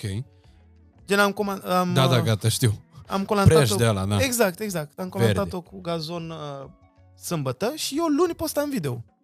A venit un vecin de-al meu, a filmat mașina și a postat-o la el pe Facebook. Eu zice, păi mei, 2 milioane de view într-o zi. Ok. S-a dus la toate știrile. Și scriau acolo știrile. Un tânăr din Mureș și-a colantat mașina. Sunt eu! Cum nu v-ați dat seama? Sunt blond. Efectiv, sunt blond. Cum nu v-ați dat... Efectiv, toată lumea care lucrează la... Uh, uh, nu mai știu cine a, cine a dat la știri. Mai multe au dat. Oricum, niciunul din oamenii ăia nu și-a dat seama că eu sunt ăla. Apăream în video. Mhm. Era, eu, eram eu pe... De fapt, ni- nu doar că apăream în video. Era video luat de pe TikTok și se vedea watermark-ul cu arond zb1r pe video, la ei la televizor. Și au spus, un tânăr din Mureș. Bă, la modul ăsta scrie numele acolo și nu faci tu o conexiune? Să mor eu. Bine, aici nu nu vreau să intru în uh, discuții despre calitatea presei din ziua de azi, pentru că am mai tot vorbit despre asta, mi se pare că numai presă nu prea mai e, cu foarte mici excepții. Și Vai. asta pentru faptul că, din nou, e o discuție în buclă despre bani până la toată coada. Că tu, ție, dacă îți dau acum 30 de milioane și te pun să scrii știri, Deci faci scrie ce jurnalist de vrei. calitate pe banii ăștia? Păi nu, gen, dacă îmi dai câte un milion pentru fiecare știre, îți fac 100 de știri. Ce contează cum sunt? Că nu-mi dai banii per știre. Exact. Sau mai rău, mă plătești per vizualizare. Păi scriu ca să intre mai multă lume, nu contează. Eu primesc bani la câtă lume intră, nu la câtă Nu contează lume că e anunț că a murit satisfăcută. Florin Salam, deși n-am nicio sursă sigură. Băi, eu la faza aia mi-am pierdut absolut toată încrederea în, în presă, în general, nu știu, zice, mai cred în BBC sau whatever. Dar cum, gen, eram în fața blocului sau ceva și mi-a zis un om, a murit Salam, eu am gen, nu cred, sunt, nu, nu te cred. Gen, Mm-hmm. Gen, și am deschis telefonul, am scris Florin Salam pe Google și îmi dă prima știre de la ProTV. Eu am gen, fac, e adevărat. Eu gen, nu mi-a venit să cred. Ca să aflu peste jumătate de oră că de fapt nu e adevărat. Gen, și eu chiar, credus, eu chiar crezusem. Și chiar consider că sunt un individ care poate să-și dea seama când o chestie e falsă și nu. Dacă îmi scrie acolo o chestie în care tu ai avut încredere atâta timp Mm-hmm. și crezi și te și întristezi, adică gen, gen what the fuck? Știi? și m-am gândit, bă, dar sărac, cum? Doamne ferește, Nu? mă. E, bine că n-am făcut pe placul la dușmani. Da, la urmă da. urmei. Da, mai mult mi-au știrile din postări, din mimurile de pe Instagram. A, Clar e verify dacă apar mimuri cu ea pe Instagram, știi? Sau pe TikTok. Gen, dacă au ajuns oamenii ăia să facă mimuri despre asta, e clar că știe mai multă lume, știi? Păi Call da, me de stupid, despre da. Salam vreo jumătate de oră a știut cam toată România că e mort. Băi, eu cred că au făcut oamenii... Tu îți dai seama ce impact a avut dacă în jumătate de oră a avut undeva la 14-15 milioane de impresii? Ia, tu știi cum îmi făceam mie bă, telefonul în momentul ăla? Deci WhatsApp-ul meu bubuia cu oameni care mă întrebau dacă chiar a murit Florin Salam. Și am început eu să verific, adică am sunat la foști colegi de la știrile Canal D, am sunat pe directorul de la știrile Canal D, sâmbătă noapte, Mhm. eram cu maică mea în oraș, am zis, lasă mamă, lasă problemele noastre, că a murit Florin Salam, nu vezi că aveam Totuși. ceva mult mai important de făcut, l-am sunat pe ăla care ăla a sunat la Betty Salam ca să afle de la Betty Salam că Florin Salam nu a murit încă ce e la spital.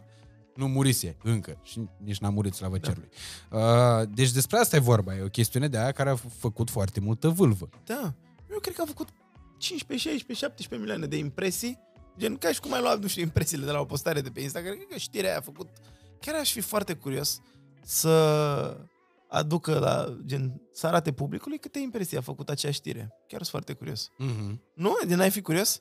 Să vezi de câte ori a fost share Bine, sigur a făcut impresii proaste acum, mai mult decât orice. Păi, impresii proaste, frate, dar tu ți-ai luat bani pe fiecare om care a dat click acolo. E păstrat? Și asta e drept. Gen, uh, o lăsăm așa, gen, ți-am văzut toți reclama că ne-ai păcălit, gen și gata? Gen, nu? Deci, na, ăsta e uh, jurnalismul. Mm-hmm. Și Mhm. din nou ne reîntoarcem la o problemă de natură financiară. Da, normal. Pentru că dacă, uite, spre exemplu, mă uitam aseară și cu foarte, pe de o parte cu foarte multă ciudă pentru imaginile pe care le-am văzut și pe care, oricum, orice om zdravă în la cap, mai ales unul care se mai perinda prin media, le intuia, le cunoștea de ani de zile. Dacă n-am văzut ancheta asta de la Recorder, bă, efectiv, mi-am dat seama că, uite, poate să existe jurnalism la cel mai înalt nivel, dar după m-am uitat în secțiunea de comentarii. Am văzut numai câte comentarii de pe YouTube aveau donații și donații mari. 100 de ron, 50 de GBP, 50 de GBP cât? Sunt 3 milioane, 300 de lei. 260. Deci în momentul în care numai un comentariu cu 260 ceva de lei la un video, și 2000 și ceva de comentarii, iar dacă am dat 3 scrolluri, cred că din 30 de comentarii câte am citit, vreo 10-15 erau cu donații. Da. Și atunci poți să-ți dai seama că, într-o medie, dacă 200 din comentariile alea au donat 100 de lei, îți dai seama că s-au făcut uh, 20.000 de lei. Da. Numai din, uh, Da. uh, din uh, donațiile respective, plus Patreon. donații Patreon și alte platforme pentru donat și atunci poți să dai seama, zic, bă, ăsta e bugetul. Da. Plus te mai uiți la vizualizări, îți dai seama cam ce AdSense are Recorder, Da. având și un public foarte calitativ și atunci tot despre asta vorbim. Tot vorbim despre, uh, despre lovele. Iar Da. foarte mulți dintre creatorii de conținut, în ciuda faptului că AdSense-ul plătește mult mai bine astăzi decât Da. plătea cu 2-3 ani, pentru că Bine, nu e, cred că, adică nu e niciun ascunziș, nu cred că se ascunde nimeni.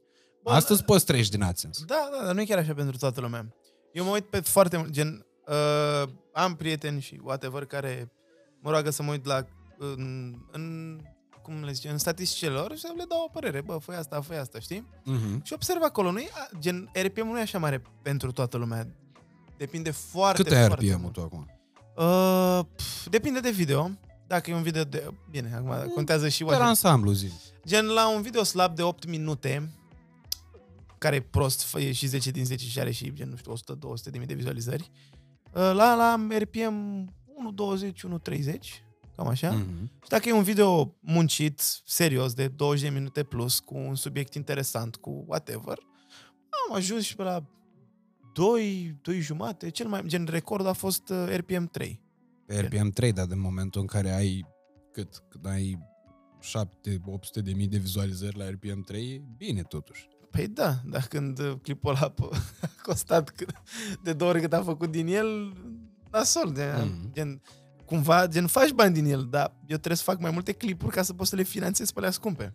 Mhm. Adică, cred că cel mai mult un clip uh, din AdSense, fapt, stai, chiar o să intru să zic cât a făcut cel mai mult un clip din AdSense. Stai o secundă.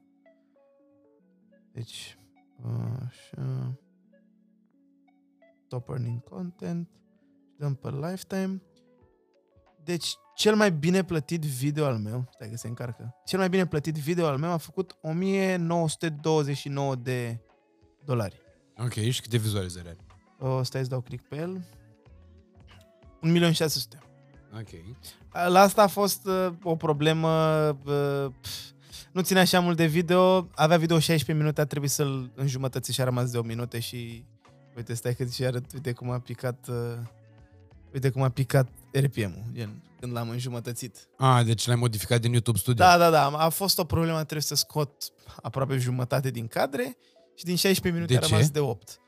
Uh, filmasem într-un loc în care n-am avut voie. Gen, inițial eu credeam că avem voie, dar nu trebuia să se vadă anumite clădiri și am fost rugat să ori să șterg video, ori să îl tai și l-am tăiat. Dacă e cineva curios să știți că aveți voie să faceți doar 49 de modificări în YouTube Studio. Cum, ce înseamnă asta? Uh, să scoți 49 de segmente. Ok. Mai mult de 49 nu te las. Verificat eu. Ok.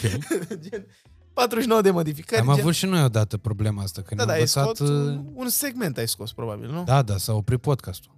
Adică era la Mugur Mihescu împățit așa, l-am reaplaudat. A, pentru nu, că era o secvență în care trecea Ninciu prin fața camerei și am zis noi că trebuie să fim ultra profesioniști. Aoleu, mai și l-ai catolici decât repostat? Papa. Nu, am intrat în YouTube Studio, am Da? scos secvența respectivă și în momentul ăla te uitai 4 minute la podcast, după care era în friz imaginea. Da? Mă, nu mi Nici s-a nu se întâmplat mai asta. auzea, nici nu se mai vedea, nici nu mai nimic. Și am așteptat așa până undeva la a doua zi dimineața, a doua zi dimineața n-a repostat. Ah. Video, podcastul are acum 170.000 de vizualizări, probabil Și cât că avea dacă inițial când l-ai șters? avea 5.000 în primele ore, ceea ce pentru un podcast era bine, mai ales pentru stadiul în care era Mhm. canalul atunci. Cu siguranță, dacă nu s-ar fi întâmplat chestiunea asta, acum Da. ar fi avut undeva la probabil 250.000, 300.000 de vizualizări.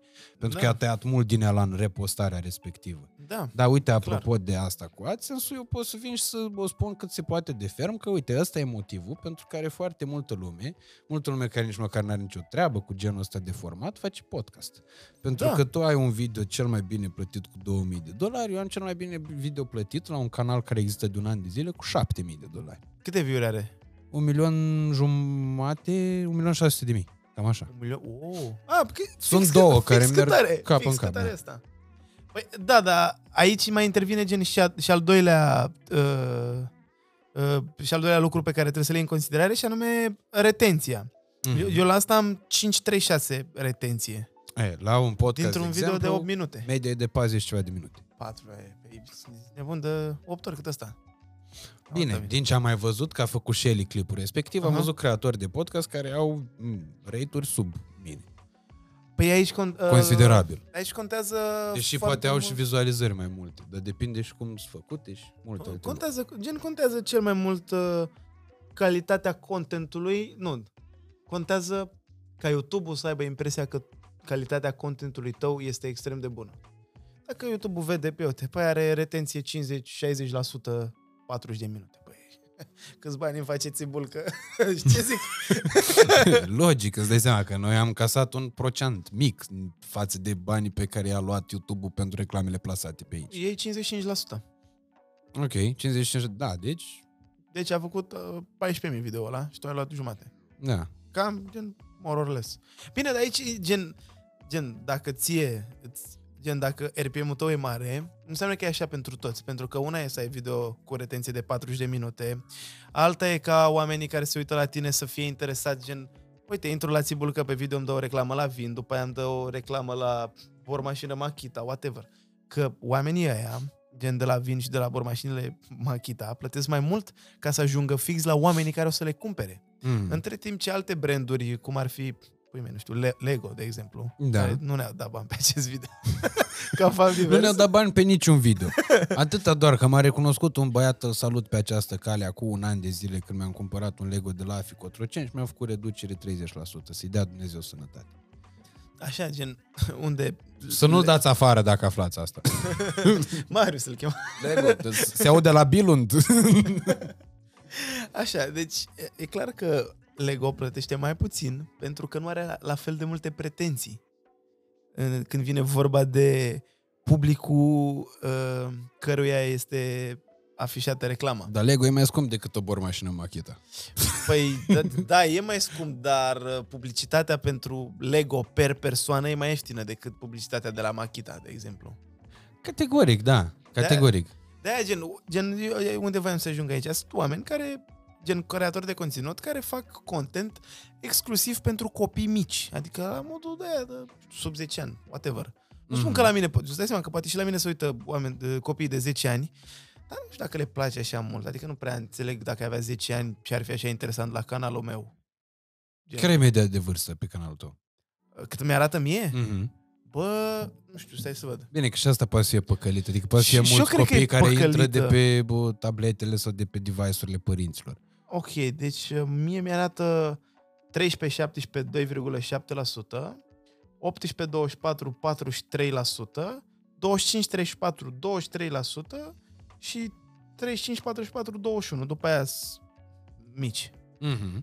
Adică, gen, eu cumva vizualizez, a- gen, îmi imaginez că în medie oamenii care se uită de la, la mine, nu știu, încep de la clasa 8 a 9 și duc până la, nu știu, 25, 28 de ani. Mm-hmm. 30, habar n-am. Maxim, aș zice eu. Că după aia poate nu mai au timp să se uite și mă gândesc că dacă are... Nu, de, de fapt, stai, gen mă corectez. Ăștia pe care i-am spus se uită constant la mine. Dacă fac un video viral, o să uite toți. Mhm. Și ăia de 30, de 40 și whatever. O să uite toți. Da. Gen, când faci un video viral, se uită toată lumea. Dar eu zic că audiența, gen comunitatea mea care se uită constant și dacă e un video 10 din 10, ei tot îl văd. Gen, ăia sunt fani adevărați care uită la video 10 din 10, știi? Tu acum dacă ar fi să te bazezi strict pe vizualizările din YouTube și strict pe încasările din AdSense, ai putea să crești canalul de YouTube la nivelul la care ți l-ai dori? Bă, Pentru că mie aia mi s-ar părea o situație ideală și o corecție într-adevăr a pieței, știi? Bă, că în bă, momentul ăla nici n-ar mai fi creatori de conținut care îți vină să-ți vândă plasări cu 200 de euro, ceea ce ar trebui vândute cu 2000 de euro, teoretic, da. și așa mai departe. Băi, când vine vorba de plasări de produs, eu iau plasări de produs ca să pot să-mi finanțez vlogurile. Uite, de exemplu, primul video la care chiar am avut nevoie de o plasare de produs a fost în 2020, Mhm. unde primisem o plasare de gen, uh, o campanie cu Mobilfox. Făcusem un video, făcuse foarte bine vizualizări și asta gen se întâmpla în septembrie, știi? Ei au avut campania de lansare în România, a mers totul bine și frumos, uh, videourile mele uh, prinseseră bine la public, aduseseră vânzări, că eu tot timpul cer feedback să văd dacă a funcționat reclama, dacă n-a funcționat. Și ei terminaseră, practic, campania inițială de lansare în România. Și m-am gândit eu peste două săptămâni să mă duc la ei și să le cer mai mulți bani decât mi-au dat prima oară Ok. Uh, pentru un, un video. Gen, uh, eu atunci aveam 4, uh, Peugeot 406 pe care îl știi Mm-hmm. și urma să fie ziua celui mai bun prieten al meu din Severin, uh, uh, Căplescu îl cheamă. Și el nu mai avea mașină vreo un an, doi, pentru că făcuse, făcuse în, în familie un accident și nu mai avea mașină. Nu mai știu ce dracu se întâmplase. Și am fost la ăștia de la Mobil Fox și le-am zis, băi, vreau să-i cumpăr o mașină. Vreți să-mi dați bani ca să-i cumpăr mașina și vă fac reclamă în video? Ce spuneți de asta? Și au zis da. Și de atunci am lucrat constant cu Mobil Fox în continuu. Constant Ok. în continuu. Bombă!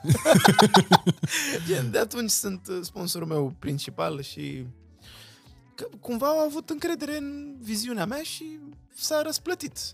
Adică, eu nu știu dacă am voie să dau. Poți Da. să spui orice, nu? Ok, ok. Păi nu, nu, nu e vorba... N-aveam Nu știu- sponsori aici, totul e... Da, da, nu știu, din punct de Ro. vedere, nu știu din punct de vedere contractual. Contractual. A, dacă ai tu voie, da, Da, asta da, e, da. Nu, asta Bine, n-am ok, de o, să să, știu. o să încerc să o formulez cât mai vag, da, totuși să se înțeleagă. Ok. Gen, ei au, și ei au vrut să continue să lucreze cu mine pentru că au văzut rezultatele. La modul că ei au venit pe piața din România, au investit în uh, 20 de influencer, da? Ok. Ăla a adus atât, ăla a adus atât, ăla a adus atât și am întrebat și câte comenzi s-au făcut de pe linkurile mele, știi? Și mi-a trimis, uite, s-au vândut uh, 1900 de huse de pe YouTube. S-au vândut uh, 500 de pe Instagram sau 300, ceva de genul. Și am făcut eu un calcul, rep, ia mă cât costă o husă, știi? Și am văzut, a, ok, deci de asta vor să lucrăm împreună, știi? Adică Mhm. mm-hmm. cumva, gen, eram, gen eu, le, gen, eu le adusesem în vânzări mult mai mult decât mă plătiseră ei pe mine, știi? Mhm. Dar uh, de asta au vrut să continue să lucreze cu mine, pentru că de fiecare dată, gen, deal a stat în felul următor. Voi îmi dați bani ca să fac un video fain, care mie să-mi aducă abonați. Banii pe care mi-i dați voi, eu investesc în video ăla ca să fiu sigur că ajunge la foarte mulți oameni, voi primiți publicitatea pentru că sunteți în clipul ăsta fain, uh, pe care îl vede foarte multă lume, Mhm. și oamenii care se uită primesc un content fain, pentru că, din nou, s-au investit niște bani și... Adică la mine, toată lumea e fericită, că- gen, toți fanii mei, fanii, ciudat, lumea, Abonați. lumea care se uită la mine, uh, gen, se bucură mai mult când un video e sponsorizat decât când un video nu e sponsorizat, pentru că știi că urmează ceva fain în video ăla. Poate primește cineva un cadou, poate primește cineva o mașină, poate, înțelegi? Mhm. cumva așa mi-am construit business-ul că atunci când am o campanie, gen e clar că video ăla o să facă mai mulți bani, banii ăia o să încerc, nu neapărat toți. De exemplu, dacă primesc uh, 10 ron pe o, pe o promovare, poate uh, bugetul pentru video ăla e de 8 ron, dar vrei să te mint?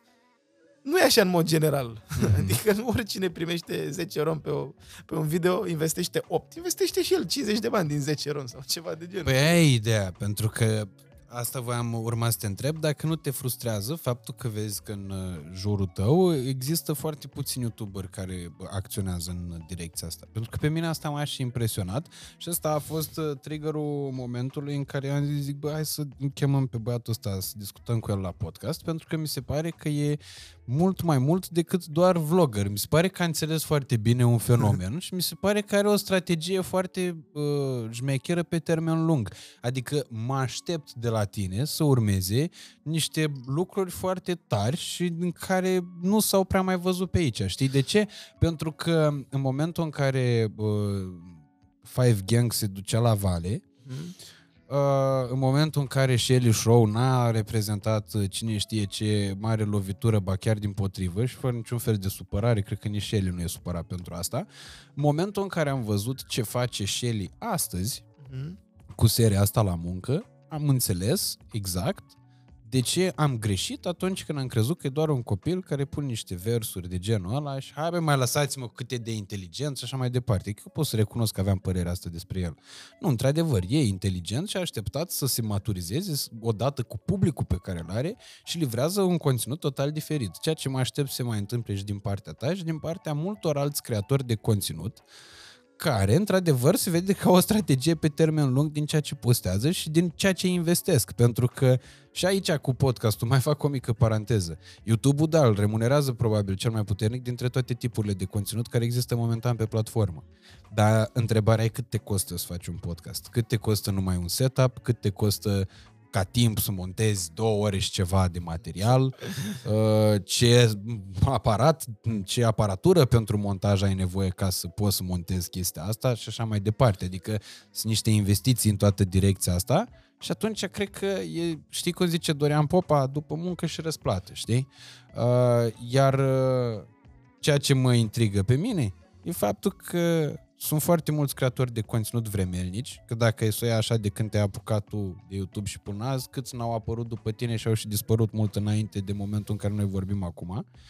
Și ce vrei tu să faci în viitor în direcția asta? Pentru că aici mi se pare de fapt și de drept toată, toată combinația. Chiar dacă nu mi-o spui motamo, e limpede că vrei să o duci într-o parte. Da, pe mine nu mă deranjează că văd alți creatori de conținut care uh, se chinuie mai puțin, investesc mai puțin, pentru că e clar că și rezultatul o să fie altul.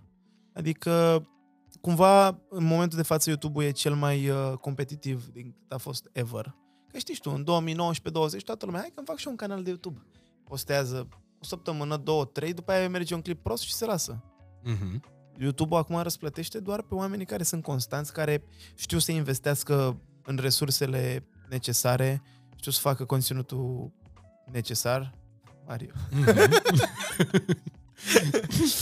adică, cumva, pe mine chiar mă bucură când văd că cineva nu-și dă uh, interesul, pentru că știu că nu o să mai fie și o să fie mai ușor pentru mine. O să rămân cu mai puțin competitor, să zic așa. Dacă îl văd pe unul că n-are o treabă cu asta, nici nu investește, face și el o campanie și își cumpără haine și prostii de ăștia, e clar, e ce s-a dus, știi, nu mă mai întrec cu el, știi? Mm-hmm. Uh, și când vine vorba de viitor, uh, lucru care mă face să continui să investesc o mare, o foarte, foarte mare parte din banii pe care îi fac înapoi în conținut, uh, gen, motivația e fix în felul următor. La început, uh, primul clip acela cu Starbucks a costat 200 sau 300 de lei pe care nu știam că o să mi-i fac înapoi, că atunci un video de-al meu nu făcea 200-300 de lei, știi? Mm-hmm. Și am văzut că mi-am făcut înapoi. Și tot așa, cu cât investeam mai mult, cu atât, după ce se amortiza investiția,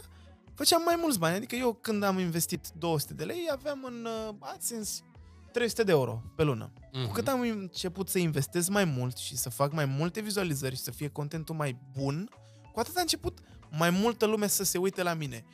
Și gen, eu am mers pe ideea asta tot timpul. Adică pe ideea, uh, fix în fel, gen pe ideea următoare. Câți bani avem luna asta? Bun, ok. Câți investim luna asta în uh, YouTube?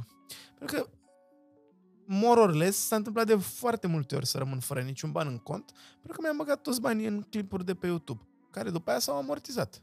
Uite, de exemplu, um, când mi-am luat uh, mașina pe care o am acum, BMW Seria 7, Mhm. um, eu aveam în plan să-mi cumpăr mașină în uh, 2020, știi? Da. N-am reușit în 2020, am mai strâns bani și la începutul lui 2021 voiam să o cumpăr, știi? Și n-am putut să o cumpăr, că au mai fost niște probleme în familie, a trebuit să mai plătesc niște chestii, uh, am mai băgat niște bani în apartamentul bunicilor și după aia se terminase vara și eram fix așa, băi, n-am banii toți de mașină, din păcate. Leasing nu vrea să-mi dea nimeni pentru că am firma de foarte puțin timp. Și atunci, uh, cum îi spune, știi vorba aia lui Jay-Z, că nu poți să-ți cumperi, frate, o mașină dacă nu, ți nu poți să-ți cumperi un lucru dacă nu ți-l uh, permiți de două ori. Da. Ceea ce nu e chiar adevărat, pentru că dacă n-ai banii să ți-l cumperi de două ori, nu înseamnă că nu ți-l permiți de două ori. Poate ai banii blocați în altceva, blocați între ghilimele. Adică, cumva... Da, nu se referă doar la banii cash aici. Adică Gen e când- și diferența asta. Da, ce da, înseamnă da. bani cash, ce înseamnă de fapt și de drept avere. Da, când Că vine așa vorba- zile în care conturile sunt pe zero, noi aveam și acum, nu e nicio problemă. Da, da, da, exact, exact. Cu situațiile astea, adică Așa, deci finalul de aveam- trimestru ne găsește pe, pe fundul sacului tot timpul. Da, da, exact. Dar inspirație, că pe sărăchie îți vine mult mai multă inspirație. Pe- Fix asta e, fix asta e, bă, cum îi spune, bă, planul meu, în momentul, de fapt, strategia e să cheltuiesc toți banii, să rămân fără bani, ca să muncesc mai greu să fac, să-i fac înapoi, știi? Ok. Adică la modul când am vrut să-mi iau uh, BMW-ul, eram uh, undeva la 5-6 mii diferență până să iau fix mașina aia, știi? Mm-hmm. Și m-am împrumutat de la uh, unchiul meu.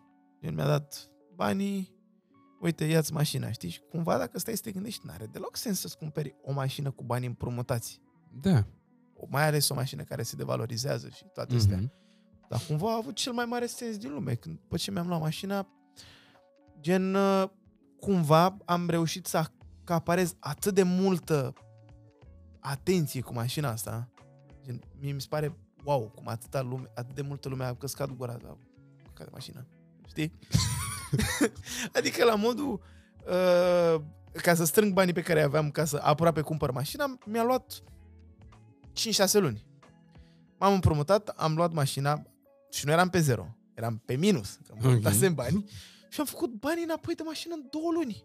Gen după două luni, planul meu funcționase, clipurile pe care le făcusem funcționase. Adică știam că o să fie foarte mare hype-ul când îmi schimb mașina mea pe jou de 300 de euro pe un seria 7, toată lumea o să fie gen wow, așteptam să faci asta, știi? Mm-hmm. Foarte multă lume a fost uh, Câți bani ai interesată. dat pe seria așa? Bă, nu pot să spun fix prețul pentru că vreau să o vând și acum e mult mai scumpă decât când am cumpărat-o eu. Nu contează, zine așa, orient, îți zic cu cât vrei să o vinzi și gata. Bă, eu vreau să o pun la... Cred că 46 de mii ar fi... Cred că ar fi un preț corect. Da, având în vedere că pentru un seria 7 nu aștepți un an jumate. Exact. Bă, mașina e super faină, nici nu are așa mulți kilometri. Dacă vreți să o cumpărați. Deci, c- dacă să fie lumea înțeleasă, e seria 7 la negru, nu e seria 7 la Da, da, da, e un... cu gazon pe el și care are portierele pe la portbagaj. Da, da, da, e gen... Și cumva am gândit-o că, băi, eu nu pot să-mi cumpăr mașina asta și după aia doar să arăt mașina asta, știi? Și am cumpărat mașina, știam că foarte multă lume o să fie interesată, gen clipurile din 10 din 10 s-au transformat în 1 din 10. Mm. Și cumva tu când vezi că devii acolo copilașul YouTube-ului, copilașul de aur al YouTube-ului, mama, hai să-l promovăm pe ăsta, și cu un video bun, explodează tot. Adică mi-am cumpărat mașina, am făcut două videouri cu ea și mi-am pus uh, prank cu, cu Lino, Mm-hmm. care a bubuit, a făcut 300-400 de mii de view în prima zi. A ajuns în trending. Și remunerația... Așa de așa, ai mai Diferentă. avut unul că de Ini Sebi am auzit tot de la tine când l-ați speriat voi. cu- Da, da, da. Da. Era practic aceeași idee, dar cu mai mulți oameni și mai mari. Mm-hmm. Și tot așa, gen... Mie să nu faci de astea, că mă prind. Bine, așa Și nici, cu mine nici nu faci vizualizări. Stai liniștit, adică mă își prind și își faci degeaba. Bă, a- acum, gen... Eu pot să-mi fac singur un prank. Cum mi-am făcut podcast de ziua mea, pot să-mi fac singur prank, știi? Mă sperii. Bine, ok, acum urmează să dau câteva chestii din casă. Ok, deci... Deci eu aveam planul, practic, făcut gen, bă, la linie. Știam că îmi cumpăr mașina, YouTube-ul mă promovează, zice, arată la mai mulți oameni. Pe aia trebuie să vin cu o chestie super virală. prank super virală. Ok, avem prank Cum fac ca lumea să știe că am făcut prank fără să le zic eu Băi, nu sunteți pregătiți, ce prank am făcut, Va, că nu vă vine să credeți. Ha, ha. Am luat părți din prank, Mm. am făcut un cont nou de TikTok. Nu se știa că e al meu. Și le-am pus acolo ca și cum ar fi fost reale. Cu piesa pe care urma Lino să o scoată, care era super virală pe TikTok. Ok. Și a făcut video un milion și ceva de view-uri în prima zi pe TikTok. Și lumea credea că ce se întâmplă acolo e real. Nu știu ce, nu știu cum. Toată lumea a văzut faza aia pe TikTok. Pe aia când au deschis YouTube-ul, ce le apare? Clipul meu. Mm-hmm. Totul Da, că calcul. și platformele sunt interconectate. Exact. Gen, și gen, la, gen a fost combinația dintre eu având, uh, gen, având canalul super pe creștere, pentru că îmi luase mașina și toată lumea era interesată, că a fost un hype foarte lung, că bă, urmează să-mi iau mașină și gen, trecerea asta așa mare a contat la vizualizări și a văzut lumea că bă, urmează așa. După aia era faptul că toată lumea văzuse pe TikTok clipulețul și pe aia când a deschis YouTube-ul apărea primul video. La toată lumea apărea primul video. Mm-hmm. Și gen m-am folosit de uh, hype train-ul ăsta, de valul ăsta, să o duc așa vreo două, trei luni și cred că am făcut 100.000 de abonați în uh, două, trei luni de când mi-am luat mașina, știi? Și, bă, cum îi zice, practic mi-a crescut cât de cât notorietatea, aflând mai multă lume de mine făcând chestiile astea, știi? Mm-hmm. și din punct de vedere financiar. Gen mașina pe care mă chinuisem să o cumpăr, după aia am reușit să o pun la loc cum ar veni în următoarele două luni. Bani pe care oricum i-am cheltuit ulterior pe alte clipuri, adică nu... Deci datoria ai plătit-o până la urmă? Logic, am plătit în ianuarie. Ah, e bine. Dar era la unchii meu. Nu era la cămătare și... da. Eu mi-aș fi făcut leasing, dar nu a vrut nimeni să-mi ofere leasing, pentru că era firma prea nouă. Cât de cât timp aveai? O am din 2020 ianuarie. Și în 2021 septembrie nu puteau să-mi ofere leasing. Tu vorbești serios? Nu puteau să-mi ofere leasing pe suma pe care voiam eu. Ah, ok. Gen, eu inițial voiam să-mi cumpăr o mașină și mai scumpă decât aia. Ok. Dar nu mi-a oferit nimeni leasing și am zis, ok, eu iau pe asta, că de asta am bani. Care e motivația ta cea mai mare când faci toată treaba asta? Pentru că e limpede că e un conținut foarte muncit și la, la fel te-am mai întrebat la un moment dat în, pe parcursul discuției noastre dacă ai avut, uh, și eram sigur că ai avut, uh, momente în care ai fi vrut să renunți, cum ai trecut peste chestia respectivă și ce te motivează acum să faci ceea ce faci. Bă, eu cumva tot timpul am avut o mentalitate, neapărat zic de câștigător, că mi se pare foarte clișeic. Dar la modul că niciodată nu am vrut să fac o chestie și să nu fiu cel mai bun la chestia pe care o fac. Când eram mic, mergeam la karate, nu m-am lăsat până n-am ajuns uh, cel mai bun din uh, categoria mea de greutate și vârstă și whatever. Când am ajuns să fiu cel mai bun, am zis, bă, nu mai am loc aici, am trecut la următorul sport, la BMX și după aia următorul sport e vlogging-ul. Ok. Și în momentul de față îți dai seama că îmi doresc să uh, ajung la un apogeu care să fie super mare. Și nu vreau să mă las până nu reușesc să fac clipurile pe care mi le doresc să le fac. Nu știu dacă e corect exprimat. Whatever. Da, da. A sunat foarte complicat în mintea mea. să da, știi. nu, e corect, da. Gen, îmi doresc să ajung să-mi fac toate clipurile la care visez. Din nou, uh, dacă împrumuți clipuri din afară, mi se pare o chestie cu două tăișuri. Pentru că, ok, foarte ușor să spui că, hmm, uh, Mr. Beast a dat o insulă și tu ai dat o mașină. Îl copiezi. Păi stai puțin că e o diferență super, super mare, ok? În primul rând, foarte mult din, un procentaj foarte mare din clipurile lui Mr. Beast nici măcar nu e făcut de el, pentru că are o, o echipă întreagă, adică din start. În momentul ăsta, da. Cum aș putea eu, un singur om, să concurez cu 300 de oameni câți are el angajați să facă același content și după aia să-mi spui tu mie, bă, că ți-ai luat după el. adică gen, Mm. gen... Și cumva e gen el dă trendul, e ca pe TikTok. Dacă face cineva un trend și după aia îl faci tu, înseamnă că îl copiezi? Nu, e un trend. Evident, da. Da. Adică, cumva, așa o văd. Și cumva e și treaba asta că ce pasă lui Mr. Beast dacă dau și eu mașini? Dacă fac și eu cadouri? ce pasă lui? Nu e ca și cum sunt competiția lui directă. Nu? Mm. Cumva ar fi foarte nasol să copiezi competitori direct, adică să mă apuc acum să-l copiez pe Shelly, să-l copiez pe Gami, pe Dorian, știi? Mhm. Aia mi s-ar prea nasol. Dar, Ți-ai un bulldog francez, spre exemplu. bă, am un pag. Ah, Da, ok. Dar l-am... Uh, nu-i pagul meu, e pagul iubitei mele. Îl avem uh, de mult. Ok. Din 2016, cred că avem. Tu ai iubită de șase ani, asta nu știam despre Am, tine. am iubită de 8 ani jumate. Mamă. da, o cheamă Deni. Deci gata, e căsătorie în treaba asta. Da, probabil că o să urmeze căsătoria, deși niciunul dintre noi nu prea credem în căsătorie. Mi se pare doar așa e o păcat, chestie. frate, că cel mai multe like-uri le faci de la pozele la nuntă. Bă, eu nu prea îmi- îmi expun viața personală pe internet, că... Da, drept dovadă, că mi s-a părut ciudat că mă că ai o iubită de 8 ani jumate. Da, da, da. Bine, o sună ciudat cum ai spus-o tu. Nu, nu. nu la asta mă refer. nu, dar n-am văzut, adică am mai văzut titluri cu iubita mea, dar am zis că, bă, e o iubită pe care are omul de vreo două luni, poate Nu. un alt video e alta, cine Nu, știe. Nu, e, e singura. Ok. Uh, Așa, gen, când vine vorba de viața personală pe social media, mi se pare că... Bă, nu mi se pare, gen, chiar așa ok să o faci. Adică, contentul pe care îl fac eu, e ok să-l forțezi, ok? Hai să mai ne chinuim să mai luăm o mașină.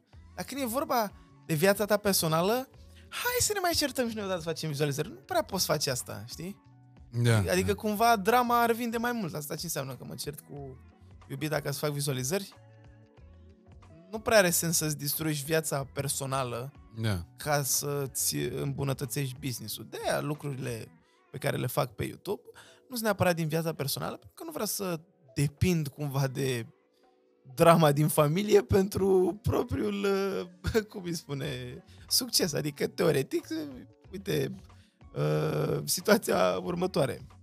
Să spunem că ai avea un vlog cu o iubită și v-ați despărți. E clar că în luna aia când anunți că v-ați despărțit, ai face cei mai mulți bani, corect? Mhm. Și ai fi fericit în luna aia. Gen, aici e un paradox super mare, că, bă, v-ați despărțit, ai făcut vizualizări, dar trezește-te. Dacă... Bă, nu știu ce să zic, eu cred că sunt oameni care, nu- dacă în momentul în care tu alegi să-ți speli rufele astea în public, știi, Da, că aici da. nu vorbim de exemplu, nu știu, de cei care fac daily vlog. Da, normal. Că uite, viața lui Dorian Popa, Păi, da, nu, viața o, o știi personală. pe de rost, dar nu viața personală. Viața adică nu știi personală. ce face el cu babs acasă. Da, Habar n-ai normal. care sunt discuțiile lor, habar n-ai care sunt problemele lor și așa mai departe. Dar știi habar n-ai care fiecare sunt fericirile gresie. lor. Exact, dar știi fiecare gresie. Exact. Pentru că din natură comercială, pe Dorian l-a ajutat mult mai mult să știi tu fiecare placă de gresie Da. decât să știi uh, problemele intime de la el din cuplu. Normal. Dar pentru oamenii care și le expun, iartă-mă, dar pot spun sub semnul întrebării uh, Tocmai. orice scrupulă pe care ar avea în momentul despărțirii, cred că s-ar încălzi cu alt sensul respectiv. Tocmai, to- de-aia nu mi se pare... like, Gen... Bine, și altă fază foarte întâlnită care mi se pare nasol să o vezi așa, gen, sau să o faci, când uh, uh, creezi relații doar pentru atenție și Mhm. chestii, știi? Adică cred că asta pe care a creat-o Kim cu Pete, sau tot e fake. Eu nu, nu le urmăresc pe astea, habar n-am. Adică le urmăresc foarte rar, în general de Crăciun, că o să mă uit ce decorațiuni și-au făcut în casă ca să știu cum nu o să am eu niciodată, știi? Dar de azi, doar prin momentele alea mă mai uit. Și am mai căutat-o pe niște site-uri de astea că știam nu știu ce sex tape, dar eu nu l-am găsit niciodată. Mm, A fost șters. Înainte era cel mai popular pe site. Și acolo am ajuns prea târziu. Este am spus că ajung la absolut orice clip printre primii. Dar tu pe ce platformă stai cel mai mult? YouTube. Deci cel mai mult pe YouTube Da. și după TikTok, nu? Probabil că... Nu, e... Da, sotul. Bă, TikTok-ul nici nu-l deschid. Nu? Bai, deci eu sunt la nivelul la care eu nu pot să mă uit doar la un video pe YouTube. Dau drumul la YouTube de pe televizor și în același timp De pe telefon stai pe TikTok. sau mă uit la alt video pe YouTube. E bine, da. De, depinde ce video pe YouTube, că dacă dau play, de exemplu, la un podcast, Da, mă, clar. mai fac multe alte lucruri între Exact, timp. exact. Dar dacă mă uit cu eu, de exemplu, am tabietul meu în fiecare zi, când mănânc, Te uiți la Dorian. da. Sau când mă duc la sala de ședințe. No, eu, La mă, fel. Eu, eu dimineața mă uit la Dorian când mă trezesc. Nu e primul lucru pe care îl fac. Nici Primul la lucru mine mă e uit la primul. știri. Da? Primul, da. Cum mă What? trezesc, sunt cu pe pe astea, pe toate site-urile de știri. Facebook-ul mie îmi dă numai de astea. E că mai îmi dau așa doi care s-au cerut de soț, soție de astea ca să mă fac în ciudă. Pe aia mea mi-arată nu știu ce o răhățel de asta că nu prea m-ar interesa, pisica nu știu care și multe știri cu politică, știi? Mhm. Și cum politica e jumătate din viața mea, mă uit la știrile respective încă din pat, adică înainte să mă dau jos, după care mă dau jos, mă duc la sala de ședințe, acolo mă uit la Dorian, după care vin la laptop și mai citesc lucruri, ascult și muzică și mai uși pe telefon în același timp. Da, Și când ies la cafea, tot pe telefon stau. Adică oricum viața mea e tot în... da, în exact. telefon. Adică, da, da, e super important să fii informat. Da, numai că vezi că există niște lucruri care în fiecare zi se petrec la fel. De exemplu, în moment, fiecare, dacă dimineața mă duc în ședință, prima și prima dată, atunci mă uit la Dorian Popaș și doar atât. Dacă nu, mă uit când mănânc. Când mănânc o dată pe zi. O dată pe zi, când mă duc să mănânc, stau, mă uit la Dorian. Niciodată pe zi? Da. Cât? Depinde de zile. Am zile în care mănânc mult, zile în care mănânc mai puțin. Depinde, Ce dar dietă asta s-a, ciudată. mod- s-a modificat pur și simplu, fără să o intervin eu asupra chestii, cu absolut nimic. Adică înainte mâncam regulat și așa mai departe, și din ce în ce mai puțin. Pentru că mi-am dat seama că dacă beau suc, de exemplu, nu mai mi este foame, Mhm. dacă beau bere, iar nu mai mi este foame, și atunci mănânc o dată Păcălești pe zi foame. și gata. Păcălești foamea în rest. Da. Și economii. Treaba e foarte bună din punctul ăsta de vedere. Da.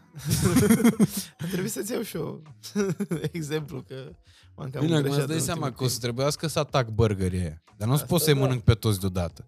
Am adus patru sau cinci. Păi și Nenciu, care oricum șomează, că și ăsta mănâncă o dată pe zi și mănâncă somon o dată pe zi. Asta e dieta lui. Somon? Somon cu Pe care? brocoli, da. Somon la grătar. Ah. Presto Mamă, și pizza. mie îmi place brocoli. Vai, deci cred că e... Somon cu brocoli, aia să mănâncă în fiecare zi de 4-5 luni de zile. Ca să slăbeați. Bine, aș slăbi foarte mult. O să slăbi vreo 50 de kg. Asta era domnul Marian. What the fuck? Somon? Și de câte ori mănânci somon cu O dată pe brocoli? zi. Aha. Da. Aha. Te ține să spunem aici, în podcast, poza aia cum arătai înainte și una de acum? Da? O punem în podcast, ca să vadă lumea. Acum aici. Și după aia dăm drumul la o nouă serie, Sfaturi de slăbit, cu doctorul Marian. Inventăm un doctor, cum ăștia de apar peste tot. și apare un doctor specialist. Ca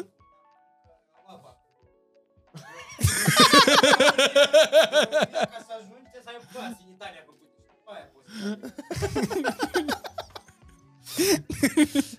Prea... Că uite și asta vreau să mai fac. Vreau să dau drumul la o chestie culinară. Da? Da. Vrei să gătești tu sau să Nu. degusti? Eu niciodată lucrurile pe care nu știu să le fac, nu le-am făcut eu. Eu nu știu să gătesc, știu să fac doar grătar, atât, într-adevăr, Aha. să fac cel mai bun steak posibil. Că l-am exersat în pandemie, 100 de milioane m-a costat exercițiu. Că în fiecare zi făceam muș de vită. Aha. T-bone-uri, de toate. Până când la un moment dat am început să o dau bine cu asta, știi? Da, vreau să fac un prieten șef. Cu Ciprian Feghiuș, un prieten de-ai mei. Și după aia, cine știe, cu Badie, cu ăștia, cu toată lumea.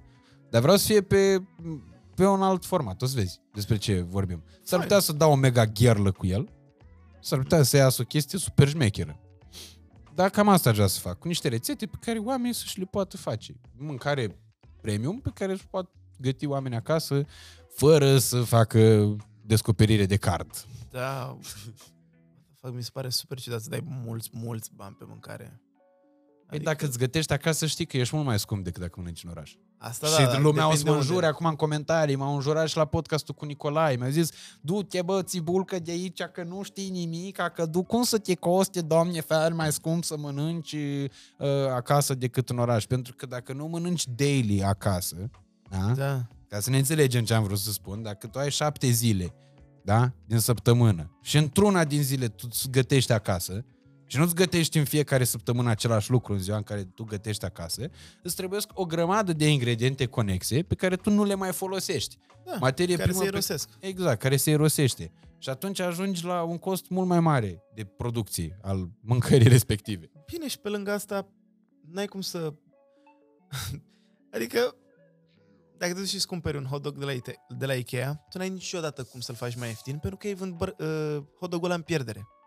Exact, pentru că ei interesează traficul din magazin. Exact, adică Pe Despre foaie, asta e n-ai vorba. cum în viața ta să, să faci mâncarea mai ieftină ca la Ikea. Categoric. Ei Vând mâncarea aia în pierdere.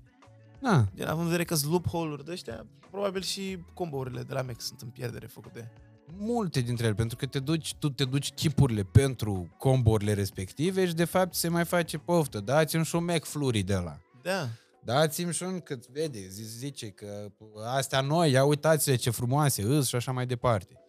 Bine, uite, chestia asta n-am vrut să o fac eu la, uh, la Zburger. Am vrut să am doar mâncare premium, cu carne necongelată, cu cele mai bune rețete, cu cea mai bună carne. Deci tot faci mâncare în pierdere ca Ikea. Nu fac mâncare în pierdere, e un preț puțin mai mare decât ar trebui să fie în Cât mod costă normal. un burger? Uh, aici depinde dacă îl cumperi din restaurant sau de pe Glovo. De pe Glovo. De pe Glovo, cred că cel mai ieftin uh, burger e 25 de lei. Cred că e cel mai ieftin. E ok. Păi da, dar la modul că, bosul, eu n-am carne congelată, n-am astea congelate cum sunt la Mac. Gen, eu n-am vrut niciodată să fiu gen pe aceeași nișă ca McDonald's-ul, că n-ai cum să-i bazi niciodată. Da. Dacă- Am eu un prieten din Suceava care încearcă Da, cu ce? cu Friday. Ah, am mâncat acolo. Dar e tot premium și mult mai scump decât Mecu. Dar e Au- mult mai bun din punctul meu au, de vedere. Au carnea congelată? Nu. Nu, carnea e parteneriat cu agricola, e foarte mișto făcut. Fain. Prăjesc în ulei de alune, ca mai e și diferența. Ah, ca la Five Guys. Da. Tare. Da, gen, din nou, dacă încerci să ai prețul... Dar n-ai cum să te bați cu Mecu. E imposibil. Păi, dar E Mecu acum nebunie. vine și zice, da, fii atent, 10 ani de acum încolo eu vând în pierdere și vă bag pe toți în faliment. Poți să fac asta. Categoric. Sau poate să-și pună contracte, de exemplu, în molurile prin care stau ei Mecu și să spună, zic, domnule, dacă mai aduceți de ăștia concurenți cu nișa mea, mă retrag eu din mall să vedem dacă vă convine. Da, n-ai cum să te... Gen, like, what the fuck, au business-ul prea mare. Gen, tu ca o persoană simplă, nici n-ai cum să cumperi franciză la Mac. Nu, îți trebuie niște combinații, da. Și plus că oricum te costă Nu. mult, e vreo milion, două milioane, nu mai știu. Acum, din câte știu eu, nu știu dacă am dreptate sau nu, înțelesesem că McDonald's vinde doar la uh, fonduri de investiții, nu la persoane fizice. Mm-hmm. Mhm. La un fond de investiții. În schimb, noi vindem francize, oricui uh, se încadrează. Așa că dacă vreți o franciză de burger, Băi, vă chiar faceți fain. un fond de investiții, îl desfințați și după aia veniți la zbăr. Da, exact. și ați rezolvat cazul. Dacă vreți la McDonald's, o faceți fondul de mai investiții greu, și mai greu. poate moștenitorii voștri, cine știe, prind uh, cu McDrive. Da. Uite, Mac aici Buy. e de mândrie. Iașul e al singurul oraș din țară după București care o să aibă două McDrive-uri. Și atunci e o... În Arad nu-s două. Cum să fie în Arad două? Cred că sunt două în Arad. Nu, în Arad e ăla singurul, care e singurul Mac pe care îl știu eu în Arad, e la de vis-a-vis de primărie.